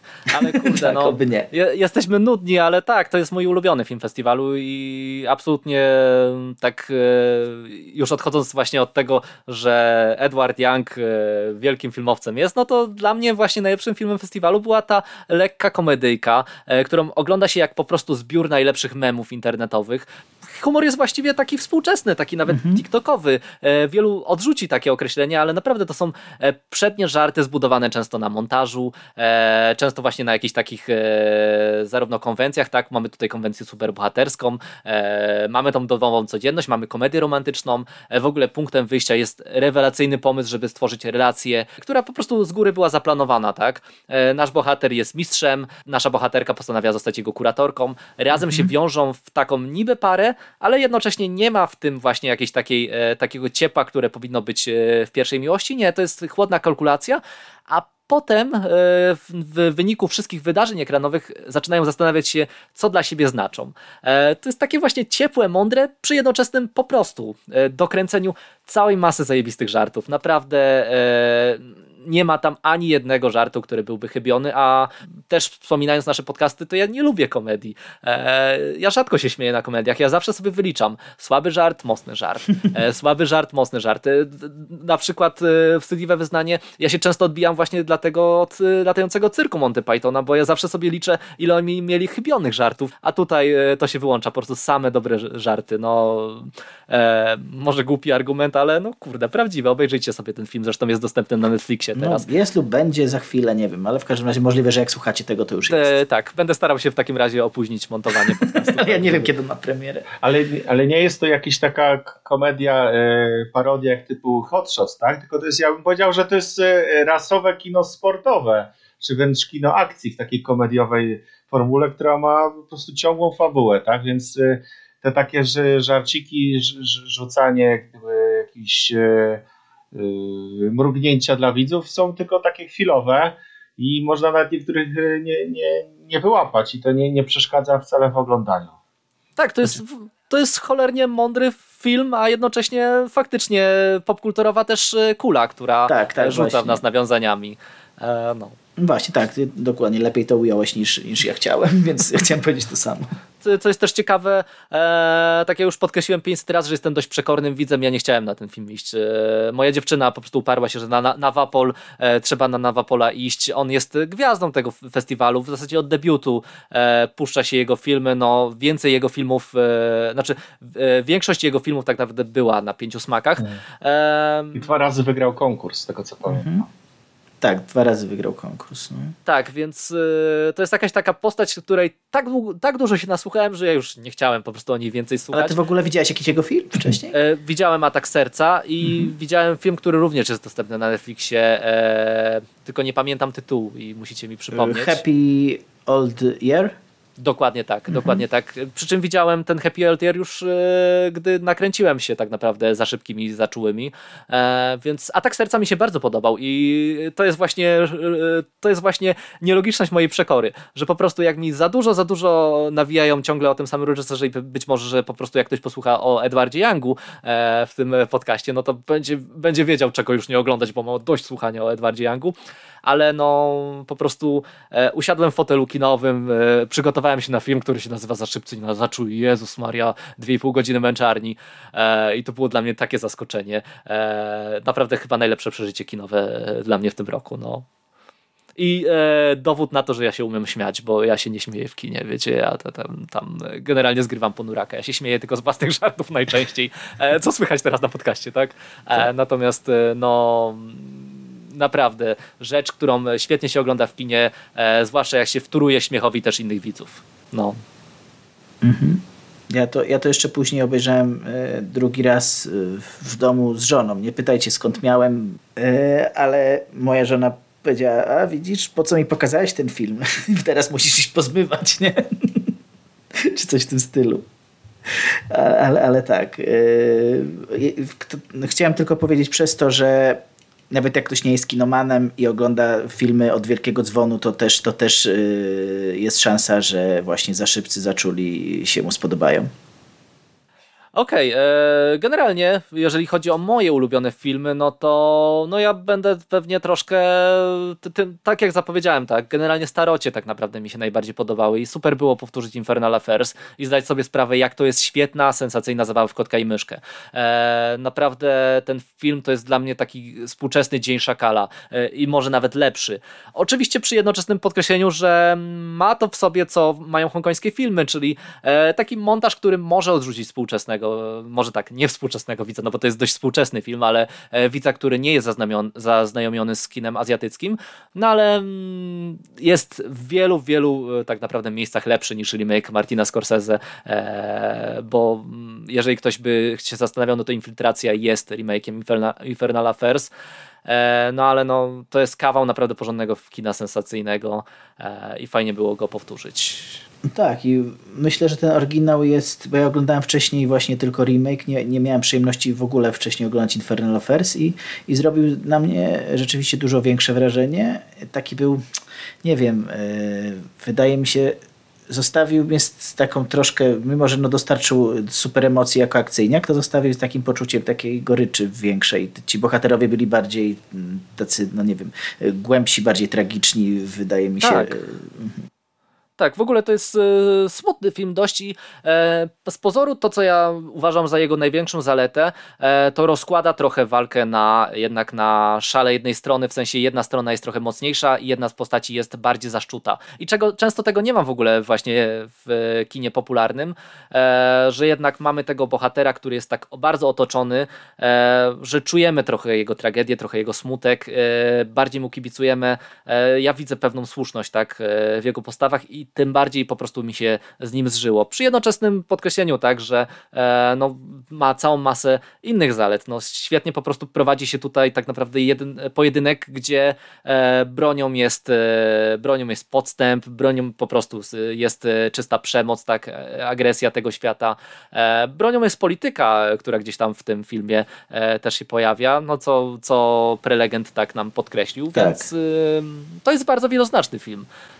A mi się trochę, mi się trochę skojarzył, bo że to głupie skojarzenie, ale mi się, bo się z anime takim skojarzył Death Note, gdzie było też takie starcie dwóch, dwóch y, wielkich umysłów, tylko że to bardziej tutaj w, oczywiście w realistycznej bardziej konwencji, ale, ale, ale też yy, jako, jakoś gdzieś tam z tyłu głowy takie skojarzenie miałem, mimo że chyba yy, to anime jest późniejsze niż Infernal First, ale głowy nie dam.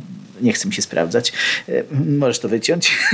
ale ale e, co jeszcze chciałem powiedzieć, że tutaj właśnie też mnie ujęło, że scenariusz tak jakby nie, nie faworyzuje jednego bohatera jakoś tak bardzo. I, znaczy inaczej.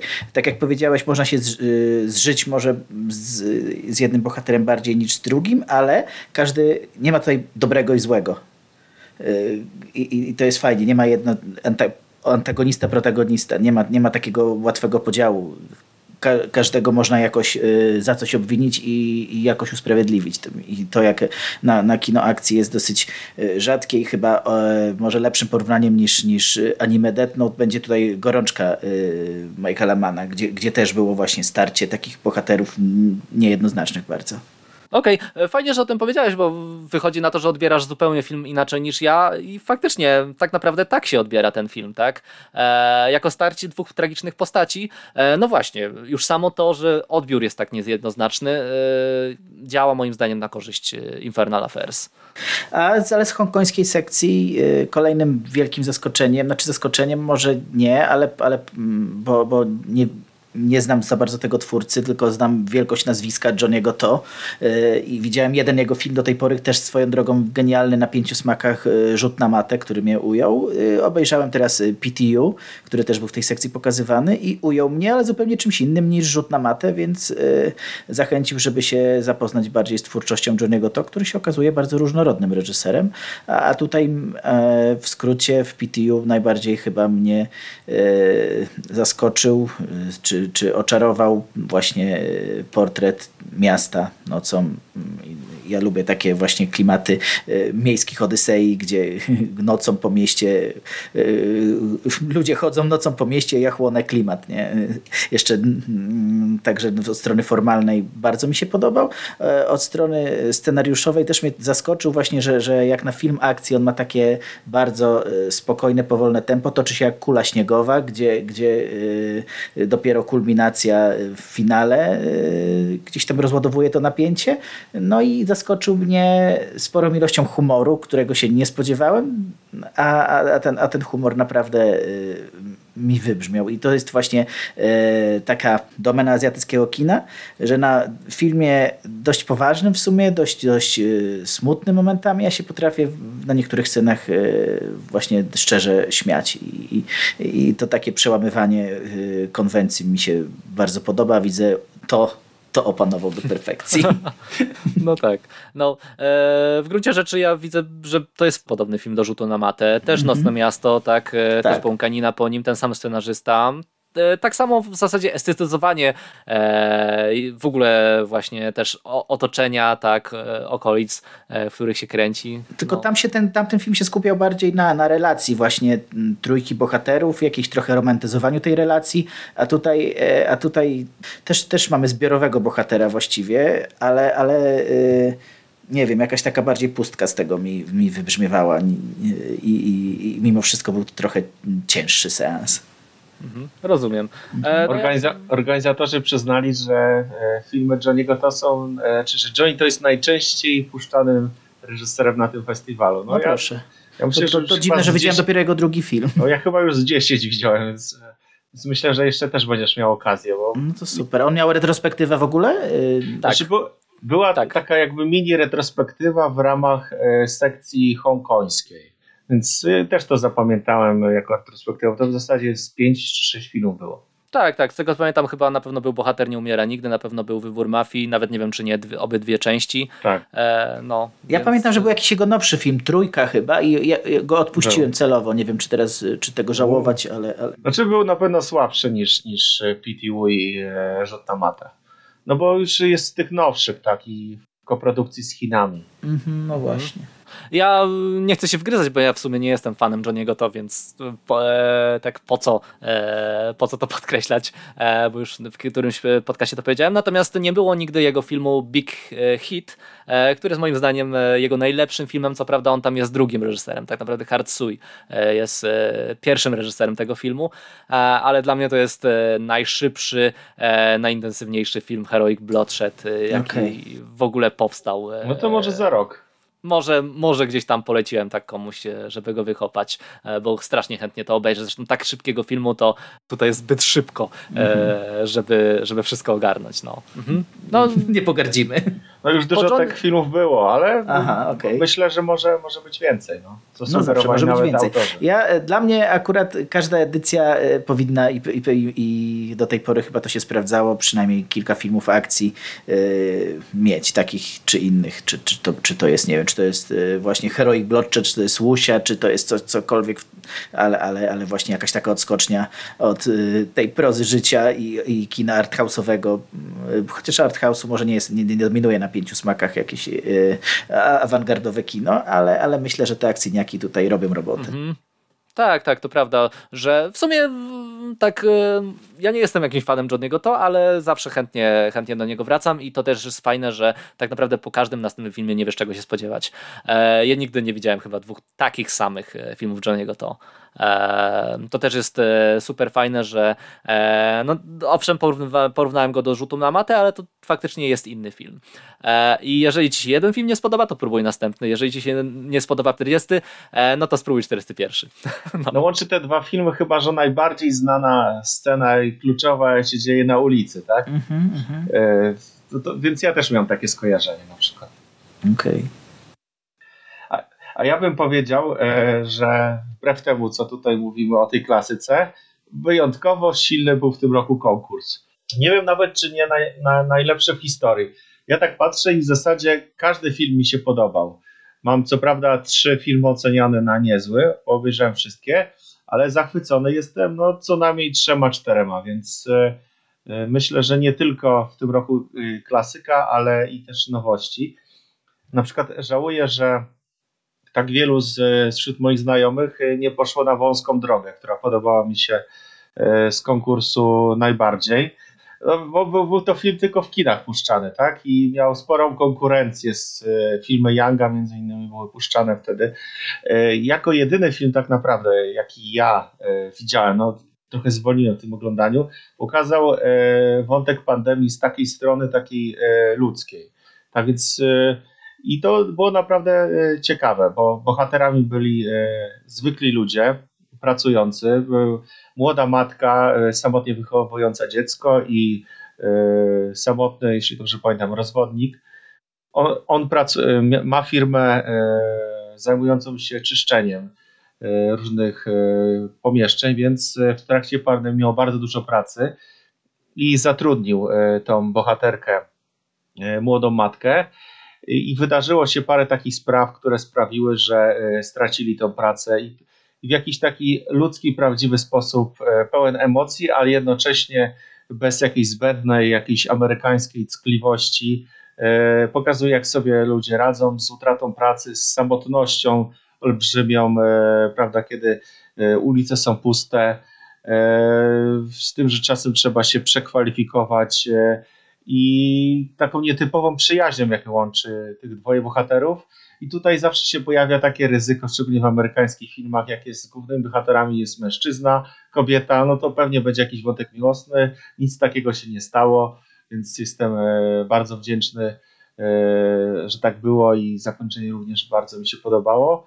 Drugi z tych filmów, e, który bardzo mi się podobał i też chyba oboje ominęliście, Posłaniec chmur. Obejrzałem dosłownie ostatniego dnia, niestety na VOD ponieważ to film absolutnie zachwycający pod względem wizualnym. E, jeden z takich może powiedzmy bodajże maksymalnie trzech filmów, które pasowałyby na nowe horyzonty. Delikatne slow cinema, mocno wizualne, z przepiękną muzyką, e, łączące świat e, obecny z jakimś światem duchów, z onirycznością. Przeplata się magia, E, z prawdziwym światem. E, po prostu taki seans, jakiego się nie zapomina i żałuję, że tak e, dużo osób nie dało szansy temu filmowi. Jakieś złe opinie o nim krążyły przed festiwalem, nie wiem skąd. No, mhm. Znaczy, no, ja rozumiem, jest, jest tym pewne ryzyko, że wiesz, tak jak to opisałeś, to że ci przestraszyło, że to jest romans z elementami folkowymi. Tak, tak, jakiś taki to, kiczowaty to właśnie. było, tak, mhm. ale bardzo subtelna może być różnica między jak to zrobi utalentowany reżyser i jak jakiś, nie wiem, przeciętniak. I o dziwo był to debiut, więc ja nie jestem w stanie powiedzieć, jak to jest możliwe, ale wchłonął mnie totalnie. I nawet trudno powiedzieć, bo to są takie kwestie, czy twoja wrażliwość rezonuje z tym, czy, czy nie, więc myślę, że jestem w stanie uwierzyć, że wiele osób się od tego odbiło. Mhm, ale też, ale też właśnie y, jak kto spróbował i zaryzykował jednak mimo, mimo jakiegoś tam ogólnej tendencji dość negatywnej, to właściwie każdy powiedział, że kurczę, docenia ten film, że, że, że to wcale nie jest złe kino. Y, nawet, że tak przywołam mm, Maciek Kowalczyk, naczelny pełnej sali, który oglądał go wcześniej, postanowił go powtórzyć i zmienił o nim zdanie, więc, yy, więc może to też jest kwestia nastawienia. No właśnie i tutaj też yy, kontekst yy, zarysowany przez prelekcję, przez opis i towarzystwo tych wszystkich innych azjatyckich filmów myślę, że też dużo daje, tak? I czuję, że ten konkurs był bardzo różnorodny, ciekawy, i na przykład jeszcze trzeci film, który chciałem wyróżnić, e, wydaje mi się, że ktoś z Was widział, Inwazję Barbarzyńców. Ja nie widziałem. Nie? No to, ja to właśnie, tak... właśnie od razu się przyznam niestety, że trochę w tym roku zaniedbałem ten konkurs, bo już tak się bardzo skupiłem na Hongkongu i na Yangu i trochę na, na japońskich filgudach, że, że już mi zabrakło mocy przerobowej na konkurs niestety. I widziałem tylko dwa filmy z konkursu. No ja też się wytłumaczę, że w zasadzie idąc za tym, co powiedziałem na początku, no ja przestałem być psychopatą. E, tak naprawdę ja widziałem jedną trzecią filmów e, na tym festiwalu, więc e, no. I świadomie po prostu omijałem filmy, które potencjalnie mogłyby mi się nie, nie spodobać. Generalnie dlatego, że po prostu chciałem mieć jak najwięcej czasu na jakieś rzeczy już poza festiwalem, plus no może do tego wrócimy, ale tak naprawdę ja nie lubię VOD. E, i to, co ja zmieściłem w kinie, e, to ja nie, nie lubię tego poszerzać aż tak mocno. Akurat Inwazję Barbarzyńców widziałem w kinie, e, może tak już pokrótce powiem. Tutaj bardzo ciekawy jest ten wątek metafilmowy, ponieważ film stworzyła reżyserka, swego czasu bardzo znana. Ostatnio urodziła jej i przez kilka lat wychowywała dziecko i oddaliła się od e, tego świata filmowego i ten film miał być dla niej jak, takim powrotem, powrotem do reżyserii, do aktorstwa, zagrała główną rolę e, i też do tego świata. I główną bohaterką tego filmu jest również aktorka, która po urodzeniu syna wraca, więc ja czuję taką prawdziwość te, tego filmu. Taki tą warstwę meta, że i na przykład tym filmem ma być film akcji i e, bohaterka e, ma dużo scen, w których ćwiczy, to po prostu się czuje, że to jest jak gdyby również walka zarówno aktorki, postaci, jak i reżyserki z powrotem swojego ciała do formy. Taki ważny ten film pod tym względem i jednocześnie jak się fajnie zacierała granica, że w pewnym momencie nie wiemy, czy coś e, jest e, na zewnątrz tego filmu, czy jest odtworzeniu tego filmu, czy już jesteśmy wewnątrz tego filmu. I to jest o tyle ciekawe, że coś tam mi przebłyskało, że to miał być hongkoński film oparty na e, tożsamości Jasona Berna.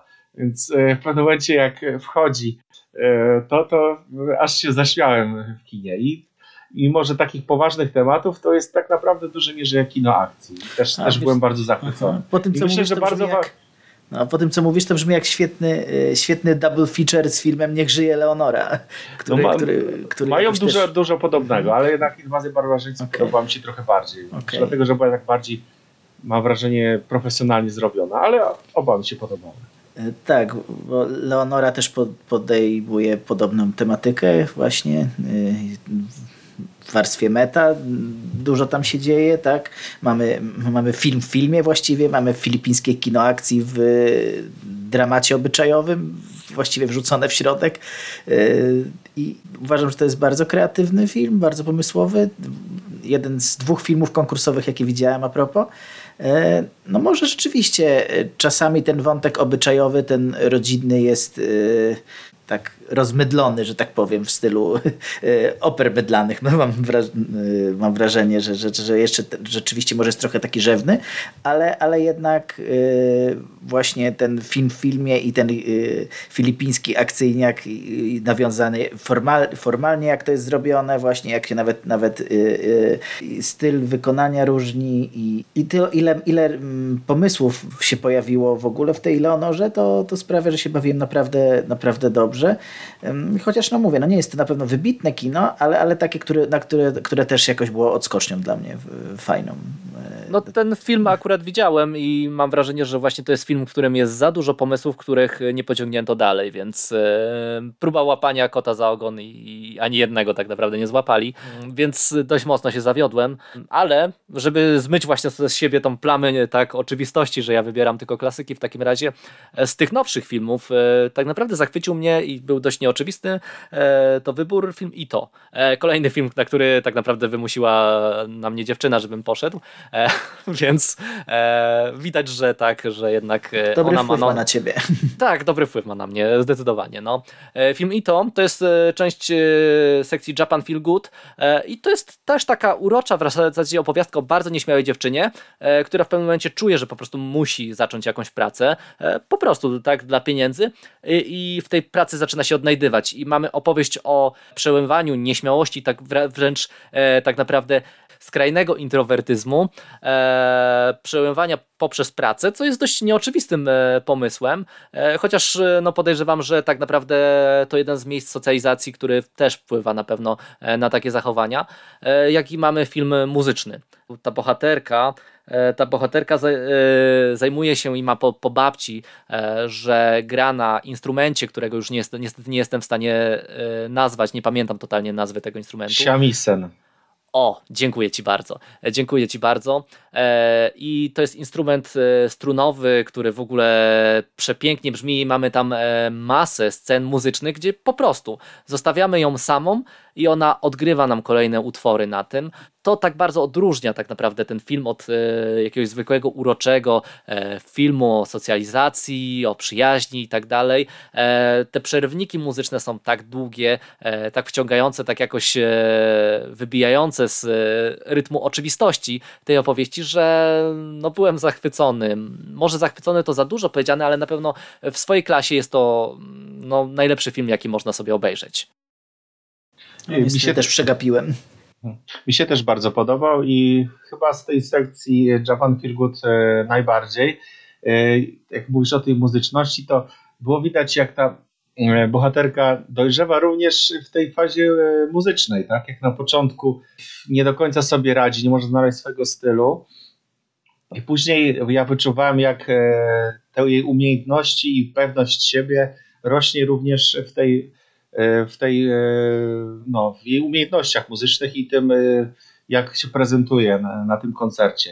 Bardzo mi się podobało, jak te zderzenie, jaki to był świat, jak gdyby dawny świat reprezentowany przez babcie i to, tą tradycję grania na siamisenie, w którym wyrosła bohaterka, bohaterka Ito i ten świat bardziej nowoczesny, te Meido Cafe, czyli e, tam, gdzie ona pracowała, kawiarnia w, e, z kelnerkami ubrane jak, jak pokojówki, tak?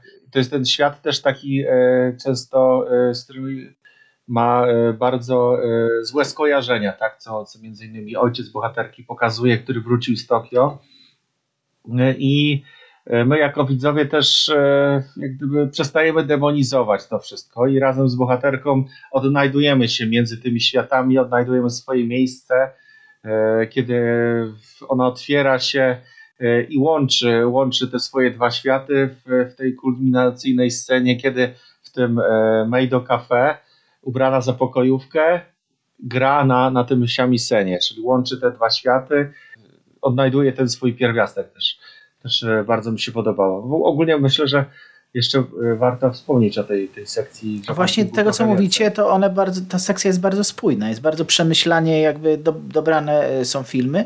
Każdy z tych filmów z sekcji to opowiada o czymś podobnym chyba z, z tego, co, co, co powiedzieliście o tym filmie i to, że o, o, o bohaterach, którzy jakoś są tak niedopasowani do, do społeczeństwa i ich próbach, i właśnie udanych próbach jakby odnalezienia siebie, czy wyrażenia siebie w jakimś, w jakimś stopniu co, to, co, co rzeczywiście może być taki, działać jako taki motywator i, i y, jakiś taki lek na, na, na samoakceptację.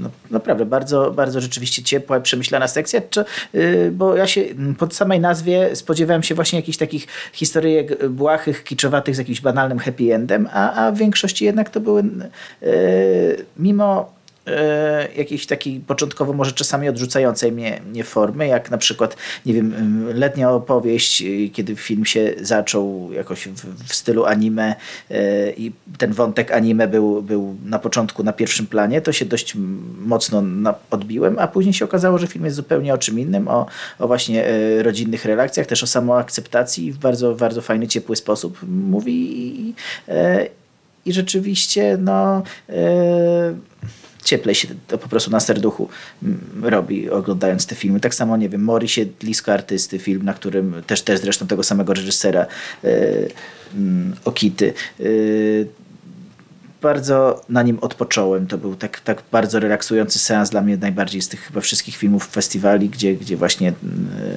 zresztą istniejący mm, artysta, malarz miał swój azyl, gdzieś swój ogród, który, który był dla niego całym życiem i nie potrzebował jakichś takich y, dodatkowych bodźców z zewnątrz, mimo że właściwie jego dom cały czas był pełny y, ludzi, to, to on jednak potrafił odnaleźć to, to, to wyciszenie w tym swoim ogrodzie i mm, jakby mimo że był tak bardzo y, odrębny od, y, od ogółu społeczeństwa, to, to, y, to jednak był w sumie ciepłym, fajnym człowiekiem i przynajmniej tak go przedstawia reżyser. I mm, no po prostu fajna sekcja, tylko trochę się dziwię, co na niej robił Funky Forest. Co o, może... to jest największy sztos tej sekcji. tylko nie, nijak mi to stylistycznie nie pasowało. No mój, przyznam, że z tych filmów, po których sobie tam coś tam e, oczekiwałem, znaczy widziałem gorsze filmy e, w tej edycji, ale, ale z filmów, na które, po których coś tam oczekiwałem, to on najbardziej mnie chyba zawiódł. Znaczy e, on był tutaj promowany jako najbardziej szalony czy dziwaczny film w ogóle w historii Pięciu Smaków. E, sobie pomyślałem, że chyba organizatorzy zapomnieli o takim filmie Krwawa Wyprawa, ale e, który, który był chyba jednym z najbardziej pochrzanionych, powalonych filmów, jakie widziałem ogólnie i no, nie powiem, że Funky Forest jest normalny, ale, ale no, e, on, on mi nie zrobił good po prostu e, Funky Forest, no niestety. Od, odbiłem się, może nie moja, nie moja estetyka, nie moja e, wrażliwość, ale, ale na, pewno, na pewno doceniam ogrom kreatywności tutaj twórców, tylko że to po prostu jakoś tak nie było po mojemu, ale, ale, ale reszta sekcji, które widziałem, to, to, to w sumie bardzo przyjemne filmy. Okej, okay, Funky Forest akurat był surrealizmem takim i takim feel good idealnym dla mnie, tak? Okay. E, tutaj też e, mamy tą dziwność, którą można kojarzyć z, w zasadzie z reklamami, które, no tak, tak. E, które poprzedzają tak e, e, te filmy. Można je kojarzyć w ogóle e, też z, z TikTokiem, z memami, ale w ogóle z tak naprawdę dziwnością e, dziwnością kina japońskiego. I owszem, są tutaj też postaci tak wykluczone, czyli nasi, nasi bracia e, Guitar Brothers, którzy próbują e, zarwać dziewczyny i się nie udaje. I to jest po prostu e, prześmieszne, prześmieszne, tak, że przez cały film zbierają, zbierają się na piknik tak z dziewczynami, zapraszając jednocześnie samych facetów i nie, nie widząc, nie zauważając. Tak, bo właśnie tam chyba nie ma żadnych prób jakby poderwania dziewczyny w tym filmie, tylko są próby tylko oni zauważają, że dziewczyny, aha, okej, okay, przyjdziemy. No tak, tak. No ale ogólnie to jest y, miks y, postaci, które gdzieś tam się spotykają między sobą, y, więc jest tam jakiś, jakiś łącznik. Przy jednoczesnym podkreśleniu, że to jest bardzo, bardzo dziwne i to jest najlepszy muzycznie, jak już byliśmy przy Ito e, i połączeniu też filmu muzycznego, momentu muzycznego z Ito, e, no to to jest najbardziej muzyczny film e, z mhm. Pięciu Smaków z tej edycji i co tam się nie dzieje. Są jakieś improwizacje na gitarze akustycznej, jest konkurs taneczny, który moim zdaniem wygląda świetnie, brzmi świetnie, e, tam się łączy i dance, i jakaś elektronika, i reggae. E, są w końcu, z czego słynie w zasadzie Japonia, tak, e, jakieś eksperymenty dronowe, noisowe, mm. trochę stonera, trochę dumu, miód na moje ucho i te wszystkie momenty muzyczne są idealnym odpoczynkiem między tą dziwnością, świetnymi moim zdaniem scenami w szkole, gdzie też idealnie w zasadzie się parodiuje tak, tak naprawdę, jak wyglądają lekcje wychowania, tego godziny wychowawcze wychowawczej. No, e, więc e, ja znalazłem tutaj i trochę ze swojej e, rzeczywistości i, i, i, dużo, i dużo z tego, co lubię bardzo w muzyce azjatyckiej. super się to oglądało też z widownią dość inną, bo miałem wrażenie, że to był taki jedyny film, gdzie nie przyszli pięciosmakowi wyjadacze do kina, tylko przyszło dużo osób, które pewnie chodzi też na DKF najgorsze filmy świata, dużo takich osób, które wiedziało, że trzeba przynieść jakiś na ten seans i troszkę oglądać go na takim większym luzie. No. Tak, może moją, moją winą było to, że też już nie, nie, nie złapałem go w kinie, tylko oglądałem y, sam w domu, więc kolektywny odbiór tego filmu może pewnie, pewnie by pomógł, ale, ale tak, doceniam te, te rzeczywiście chyba te taneczno-muzyczne wstawki były moimi ulubionymi w całym filmie, ale tak jak mówię, no tutaj się, tutaj się y, chyba pierwszy raz w, w, tym odcinku mm, poróżnimy, bo, bo, bo ja, się, ja się zupełnie odbiłem od, y, bo y, jeśli to był film humorystyczny, znaczy, znaczy komediowy, no to, no to y, po prostu prawie żaden żart nie trafił w okay. jak dla mnie, więc no, no tutaj nie mogę wynić może filmu, może moje poczucie humoru po prostu się y, z tym rozminęło. Ale to, ale to dziwne, bo, bo ja zazwyczaj, nie wiem, y, jakoś gdzieś tam rezonuję z tą japońską dziwnością, a tutaj jakoś, nie wiem, odbiłem się całkowicie. No ale, ale bywa i tak. Fajnie, że, że znalazł odbiorców. Ja wam powiem, że mi podobały się te sceny taneczne, szczególnie e, ta na plaży i sceny, że tak powiem, Cronenbergowskie, tak? Ale jednak tak. ogólnie też jestem trochę zawiedziony i właśnie specjalnie troszeczkę podszedłem po tą sekcję, bo jak się zastanawiałem e, przed e, naszym podcastem, co miałbym powiedzieć, co było moim największym rozczarowaniem tego festiwalu, no to może nie było aż takich wielkich rozczarowań, ale jednak po tej sekcji Japan Feel Good spodziewam się chyba czegoś innego może e, i szczególnie ta mini retrospektywa e, Shuichi Okity też e, nie do końca mi trafiła w moje gusta. Podobało mi się bardzo letnia opowieść, to powiem tak. Rybie dziecko mnie, można powiedzieć, odrzuciło. Wiem, że ciebie, Adrian, też. A Mori jakoś, no nie wiem, może nie trafił na swój dzień. Nie wiem czemu.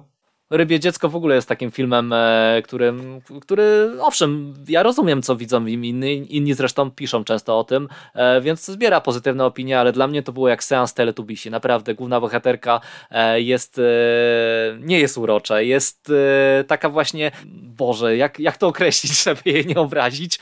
Autystyczna.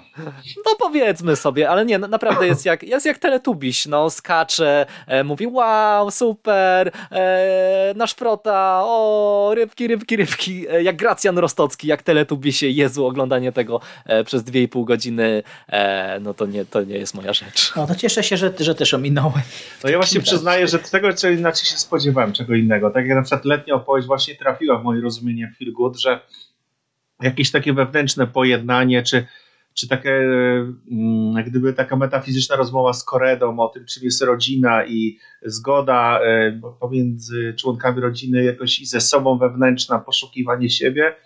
Tak właśnie Rybie Dziecko to były właśnie takie e, no chwilami mocno głupawe gagi. Ja tam szczerze mówiąc e, Feel Good nie do końca odnalazłem. A inne filmy z sekcji na przykład tak naprawdę Jedyny film, który uważam, że w tym roku był nijaki, nie najgorszy, ale nijaki, to Liście Komeliny, więc e, trudno coś tutaj mi powiedzieć. E, sporym zawodem były dla mnie moje słodkie trunki, o których słyszałem dosyć sporo. Nie wiem, spodziewałem się, że jest to film e, o kobiecie takiej pewnej siebie, która jest, nie jest właśnie samotna, tylko chce iść sama przez życie, ma swoje pasje i po prostu inni ludzie jej przeszkadzają, jej mówią, kiedy będziesz miała dzieci i tego, a ona jest szczęśliwa w tym, co robi. Nie, to było zupełnie odwrotnie. No właśnie, to było zupełnie odwrotnie, a to ona była bardzo samotna, tęskniąca za ludźmi, szukająca przyjaciół i w końcu odnajdująca miłość. Czyli e, jak gdyby to było zaprzeczenie tego, czego się spodziewałem e, po tym filmie i no nie wiem, no było feel good, że w końcu znalazła miłość, ale miał być to film jakiś feministyczny, czy właśnie pokazujący siłę, e, siłę kobiet. E, no, nie wiem, może w innym kontekście bym inaczej do niego podszedł, ale e, zupełnie się czegoś innego spodziewałem i byłem bardzo zawiedziony. Więc... Ja, ja akurat y, ten film, ten film mi się bardzo podobał, znaczy trochę z, y, może nie miałem żadnych oczekiwań, bo nawet opisu nie czytałem przed, przed seansem, ale tak ta fragmentaryczna narracja, ten taka forma pamiętnikowa, gdzie, gdzie bohaterka po prostu feel good dla mnie właśnie w tym filmie na tym polegał, że mimo tego, że bohaterka jest dosyć nieszczęśliwa, można powiedzieć, samotna, to ona potrafiła się cieszyć właśnie takimi bardzo prozaicznymi e, momentami e, w życiu, jakimiś naprawdę, e, że, że nie wiem, zobaczyła coś, coś fajnego idąc do pracy, czy, czy nie wiem, czy no, no, najmniejszych detali po prostu potrafiła jak, jakieś docenić to. I to trochę mi się to skojarzyło z Pattersonem Jarbusza. Rzeczywiście masz rację, że dużo tam jest melancholii, smutku, ale, ale jednak jest jakaś, jakaś tam afirmacja życia w, w tym dla mnie. No ale to jak gdyby y, afirmacja życia była y, nie sama w sobie, ja tak właśnie, której się oczekiwałem, tylko właśnie dla mnie ta, ta jej samotność, to, to nieszczęście wyszło na pierwszy plan i dopiero nie, nie znalazła w sobie, tego nie odkryła, tego swojego szczęścia, tylko dopiero jak gdyby, jak inne osoby na nią zwróciły uwagę, to one dały jej to szczęście, więc y, no taki morał z tego, że potrzebujemy drugiego człowieka jednak. No tak, ale no właśnie mówię, w innych okolicznościach bym ja, obejrzał bez Okej, okay, może, może po prostu się nastawiłeś na co innego, tak? No może, więc... Mhm. Co nie mówię, że zły film oczywiście. E, to znaczy, nie, e, ja nie chciałem w sumie narzekać i mówić o zawodach, ale generalnie po spotkaniu z reżyserką mam wrażenie, że e, to jest po prostu przykład filmu, gdzie ona miała pewien pomysł e, i faktycznie to miał być film taki e, film good, e, taki pełen nadziei, pełen jakiejś takiej pozytywności, ale jednocześnie ma dużo komponentów, które mnie wręcz nawet trochę przerażały. To szeptanie, e, ten kolorystyka, te wyblakłe barwy, nie? Po prostu e, chyba reżyserka nie była świadoma, jak się operuje atmosferą e, takiego filmu i powstało coś dość ciekawego nawet do zobaczenia. E, film, który mi się podobał, a jednocześnie miał atmosferę, której, której nie powinno być w takim filmie. No. Więc zgadzam się z wami oboma. Aha, okay. Dobra. Okej, okay. i e, tak już powolutku dążąc tak naprawdę do podsumowania tego festiwalu, no bo tak powiedziałem, że nagramy króciutki podcast i moja dziewczyna wzię wzięła na wszelki wypadek tokińską opowieść Ozu do pokoju i myśli, może będę oglądać 2,5 godziny, bo oni będą tak nawijać i miała kolejny raz rację. Mam nadzieję, że jej się spodoba przynajmniej. Może odkryję tak. to połączenie z Irasi 2, gdzie w tych samych lokacjach były kręcone. Polecam. Tak, nie wiedziałem. No, tam taki epizod jest, gdzie bohater jedzie do Tokio, tak? Mm -hmm, tak, tak, tak. No, no tak, domyśliłem się, mhm, że, że to tokijskie sceny, ale, ale nie wiedziałem, że to są same lokacje. Okej, okay. dobra, to powolutku podsumowujemy ten festiwal, bo tak naprawdę wgryźliśmy się w wiele filmów, bardzo fajnie. Mam nadzieję, że ludzie znajdą jakieś takie polecajki z tego wszystkiego, będą wiedzieli e, czego szukać, ale ogólnie, e, no właśnie, nasza droga tak dotarła do 16 edycji. E, po samej edycji w sumie na czacie już mówiliśmy często, że to najlepsza edycja. Nadal tak uważacie, już po tym czasie, który minął, bo w zasadzie ten festiwal minął z naszej perspektywy wczoraj. Wczoraj wersja wersja online. E, czy troszkę ochłonęliście tak po tych wrażeniach? Ja, ja powiem tak, y, to jest najlepsza edycja ze względu na najlepszą retrospektywę, jaką widziałem w ogóle, nie tylko na Pięciu Smakach, ale i w ogóle chyba w kinie kiedykolwiek, y, więc y, tak jak już na początku tutaj rzuciłem odważnie, że, że w czołówce moich ulubionych reżyserów Jank awansował i, i, i, to, i głównie ze względu na niego to była najlepsza edycja, bo, bo jednak no, jako stary boomer powiem, że jednak te stare filmy są były lepsze niż te nowe. Te nowe bywały lepsze na poprzednich edycjach moim zdaniem, ale, ale całościowo na pewno będę ją wspominał bardzo miło jako właśnie y, wybitną retrospektywę i mój, i mój powrót w ogóle na festiwale, tak też y, osobiście już, już, już to czytając, abstrahując od, od poziomu programu, także też mi dobrze zrobiła bardzo ta edycja i, i trudno do tego będzie mi ją pewnie obiektywnie ocenić, ale, ale no y, jednak y, te, te, te nowe filmy y, w całości no, nie dostarczyły mi takich y, mocnych wrażeń, jak, jak myślałem, że, że dostarczą. Ja powiem tak, że na pewno jedna z najlepszych edycji, nie wiem czy najlepsza, ale y, na pewno konkurs moim zdaniem był najlepszy. Jedna z najlepszych retrospektyw, być może najlepsza.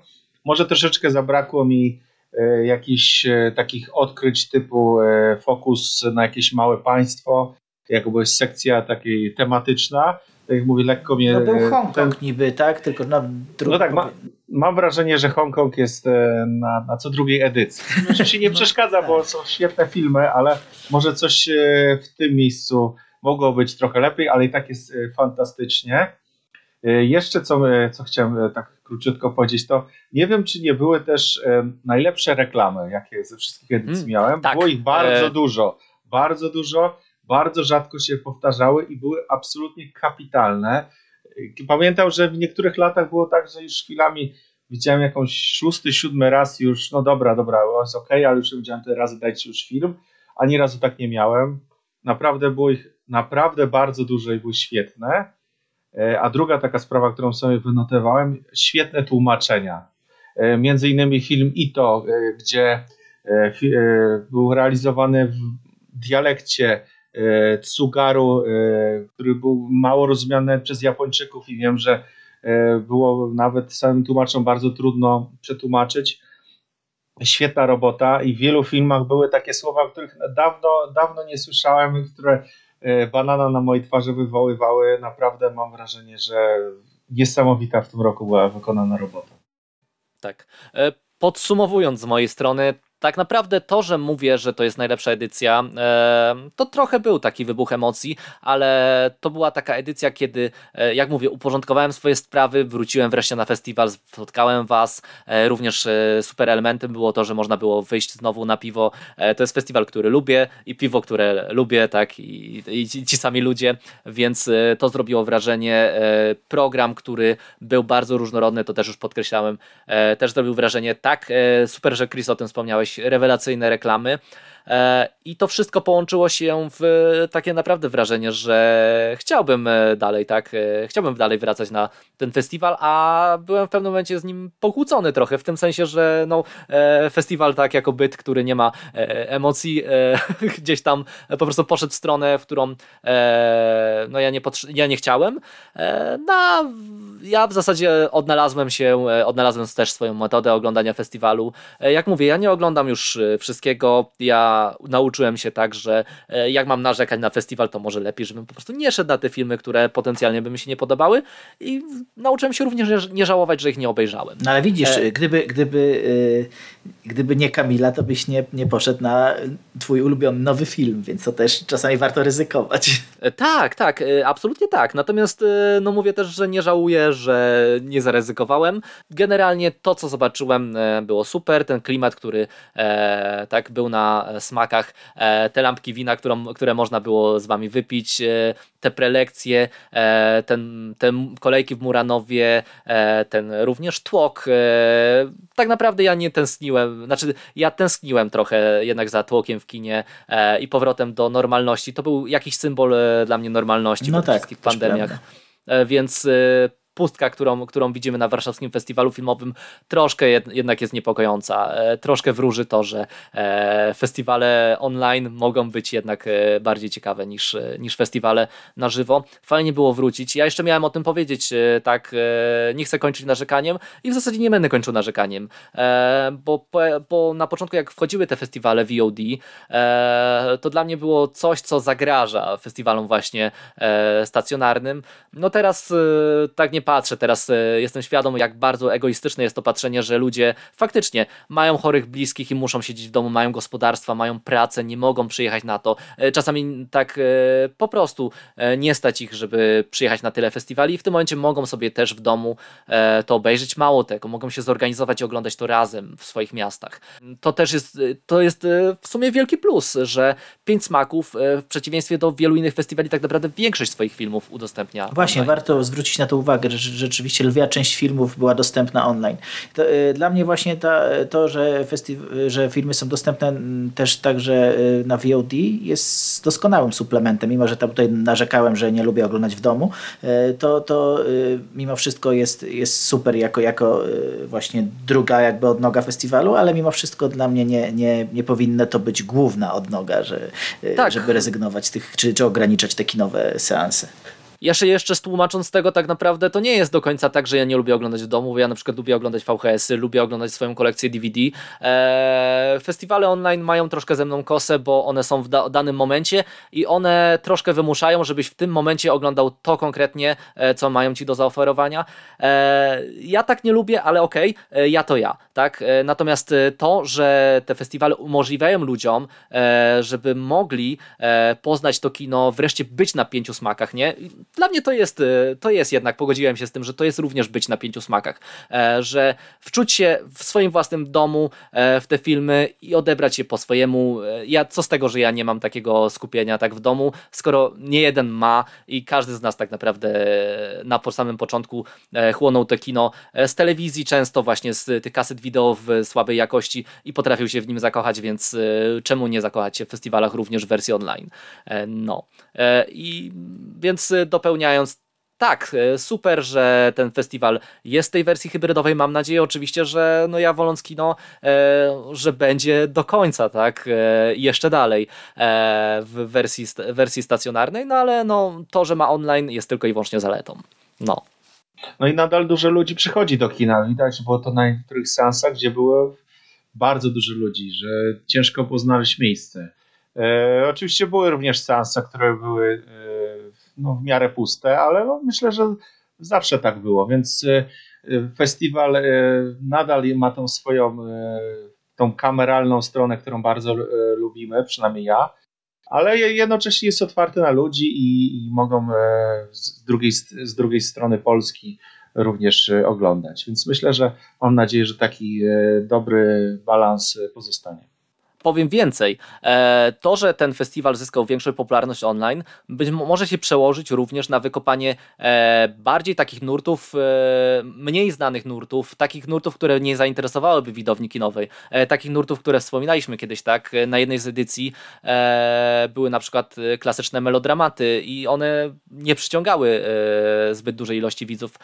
Myślę, że retrospektywy na przykład japońskich twórców z lat 50., z lat 40., kina niemego chińskiego na przykład, nie?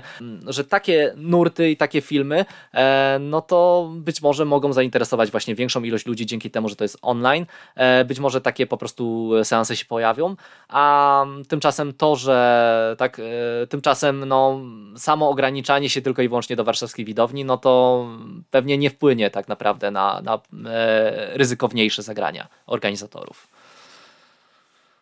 No. Okay. No to co, to udało nam się jakby dość, dość szczegółowo omówić tą edycję. Y, wcześniej trochę sobie pogadaliśmy ogólnie o naszej filmowej i podcastowej kondycji. Nie mówimy, nie mówimy żegnajcie, ale, ale może jeszcze kiedyś gdzieś, czy, czy tym przy, przy innym projekcie mhm, tak, będziecie mogli e, nas usłyszeć. Jeżeli chodzi o podcast, no to tak, nigdy nie mówię nigdy. E, no też nie będę kłamał, że ja nie lubię być nazywany dziennikarzem, recenzentem, już nawet podcasterem. E, Broń Boże krytykiem, nie? Broń Boże krytykiem, Jezus Maria. Nie, e, tak, więc ja już z kulturą e, jestem bardzo niekulturalny, tak, z kulturą już e, nie mam wiele do, do czynienia i czuję się z tym dobrze. Wróciłem do bycia e, widzem, pasjonatem. E, gdzieś tam tak pogodziłem się z filmami, już na nich nie śpię aż tak e, jak kiedyś zmęczony. E, no i fajnie mi z tym, no. Ale pod, ale nasz podcasting był wspaniałą przygodą. E, co będę kłamał? Nasz podcast tak naprawdę jest moim ulubionym podcastem, najczęściej słuchanym e, podcastem, e, dlatego że wracam do tych wszystkich e, wspomnień, imprez, e, sytuacji, e, do również miejsc w moim życiu, które gdzieś tam zawsze podcasty przypominają i to jest najlepsze z całej przygody podcastowej, że stworzyliśmy jakiś taki nasz pamiętnik mm, tak. audio. Tak, to jest fajne, że to jednak gdzieś, gdzieś utrwalone, można do tego wracać, nawet nawet już nie mówię, e, pomijając fakt, czy tam, czy to słuchało tego 50 czy 100 osób, czy 10, tylko nawet dla nas samych to jest jakieś, e, jakaś fajna pamiątka i zapis pewnego ważnego i ciekawego etapu w życiu. Mm, wątpię też, czy, czy wrócę do seryjnego podcastingu, prawdopodobnie nie, ale, ale myślę, że jakoś mnie trochę ciągnie do nagrywania, więc w tym czy innym projekcie czasami może będzie można mnie usłyszeć. Ostatnio tam się e, udzielałem u znajomych na popkulturze pop popkulturonautach, tak się zareklamuje jeszcze i przy okazji znajomych, ale możliwe, że jeszcze gdzieś tam się pojawię ale raczej to nie będzie tak regularnie co tydzień, jak, jak to było przy Cinema Postkaście.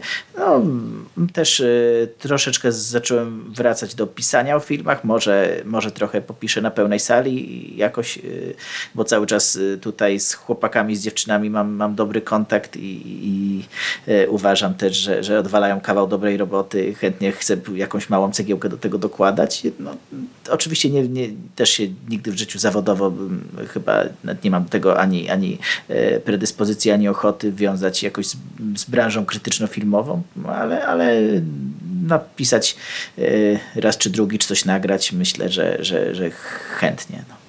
Po prostu podsumowując. Tak. Okej. Okay. Chris, masz coś do dodania? Oj, zrobiło się rzewnie. Chyba nie. Okej, okay. dobra. Okej. Okay. E, to trzymajcie się w takim razie. E, tradycyjnie e, słuchajcie dobrych podcastów. Hej! Trzymajcie się, cześć. Cześć.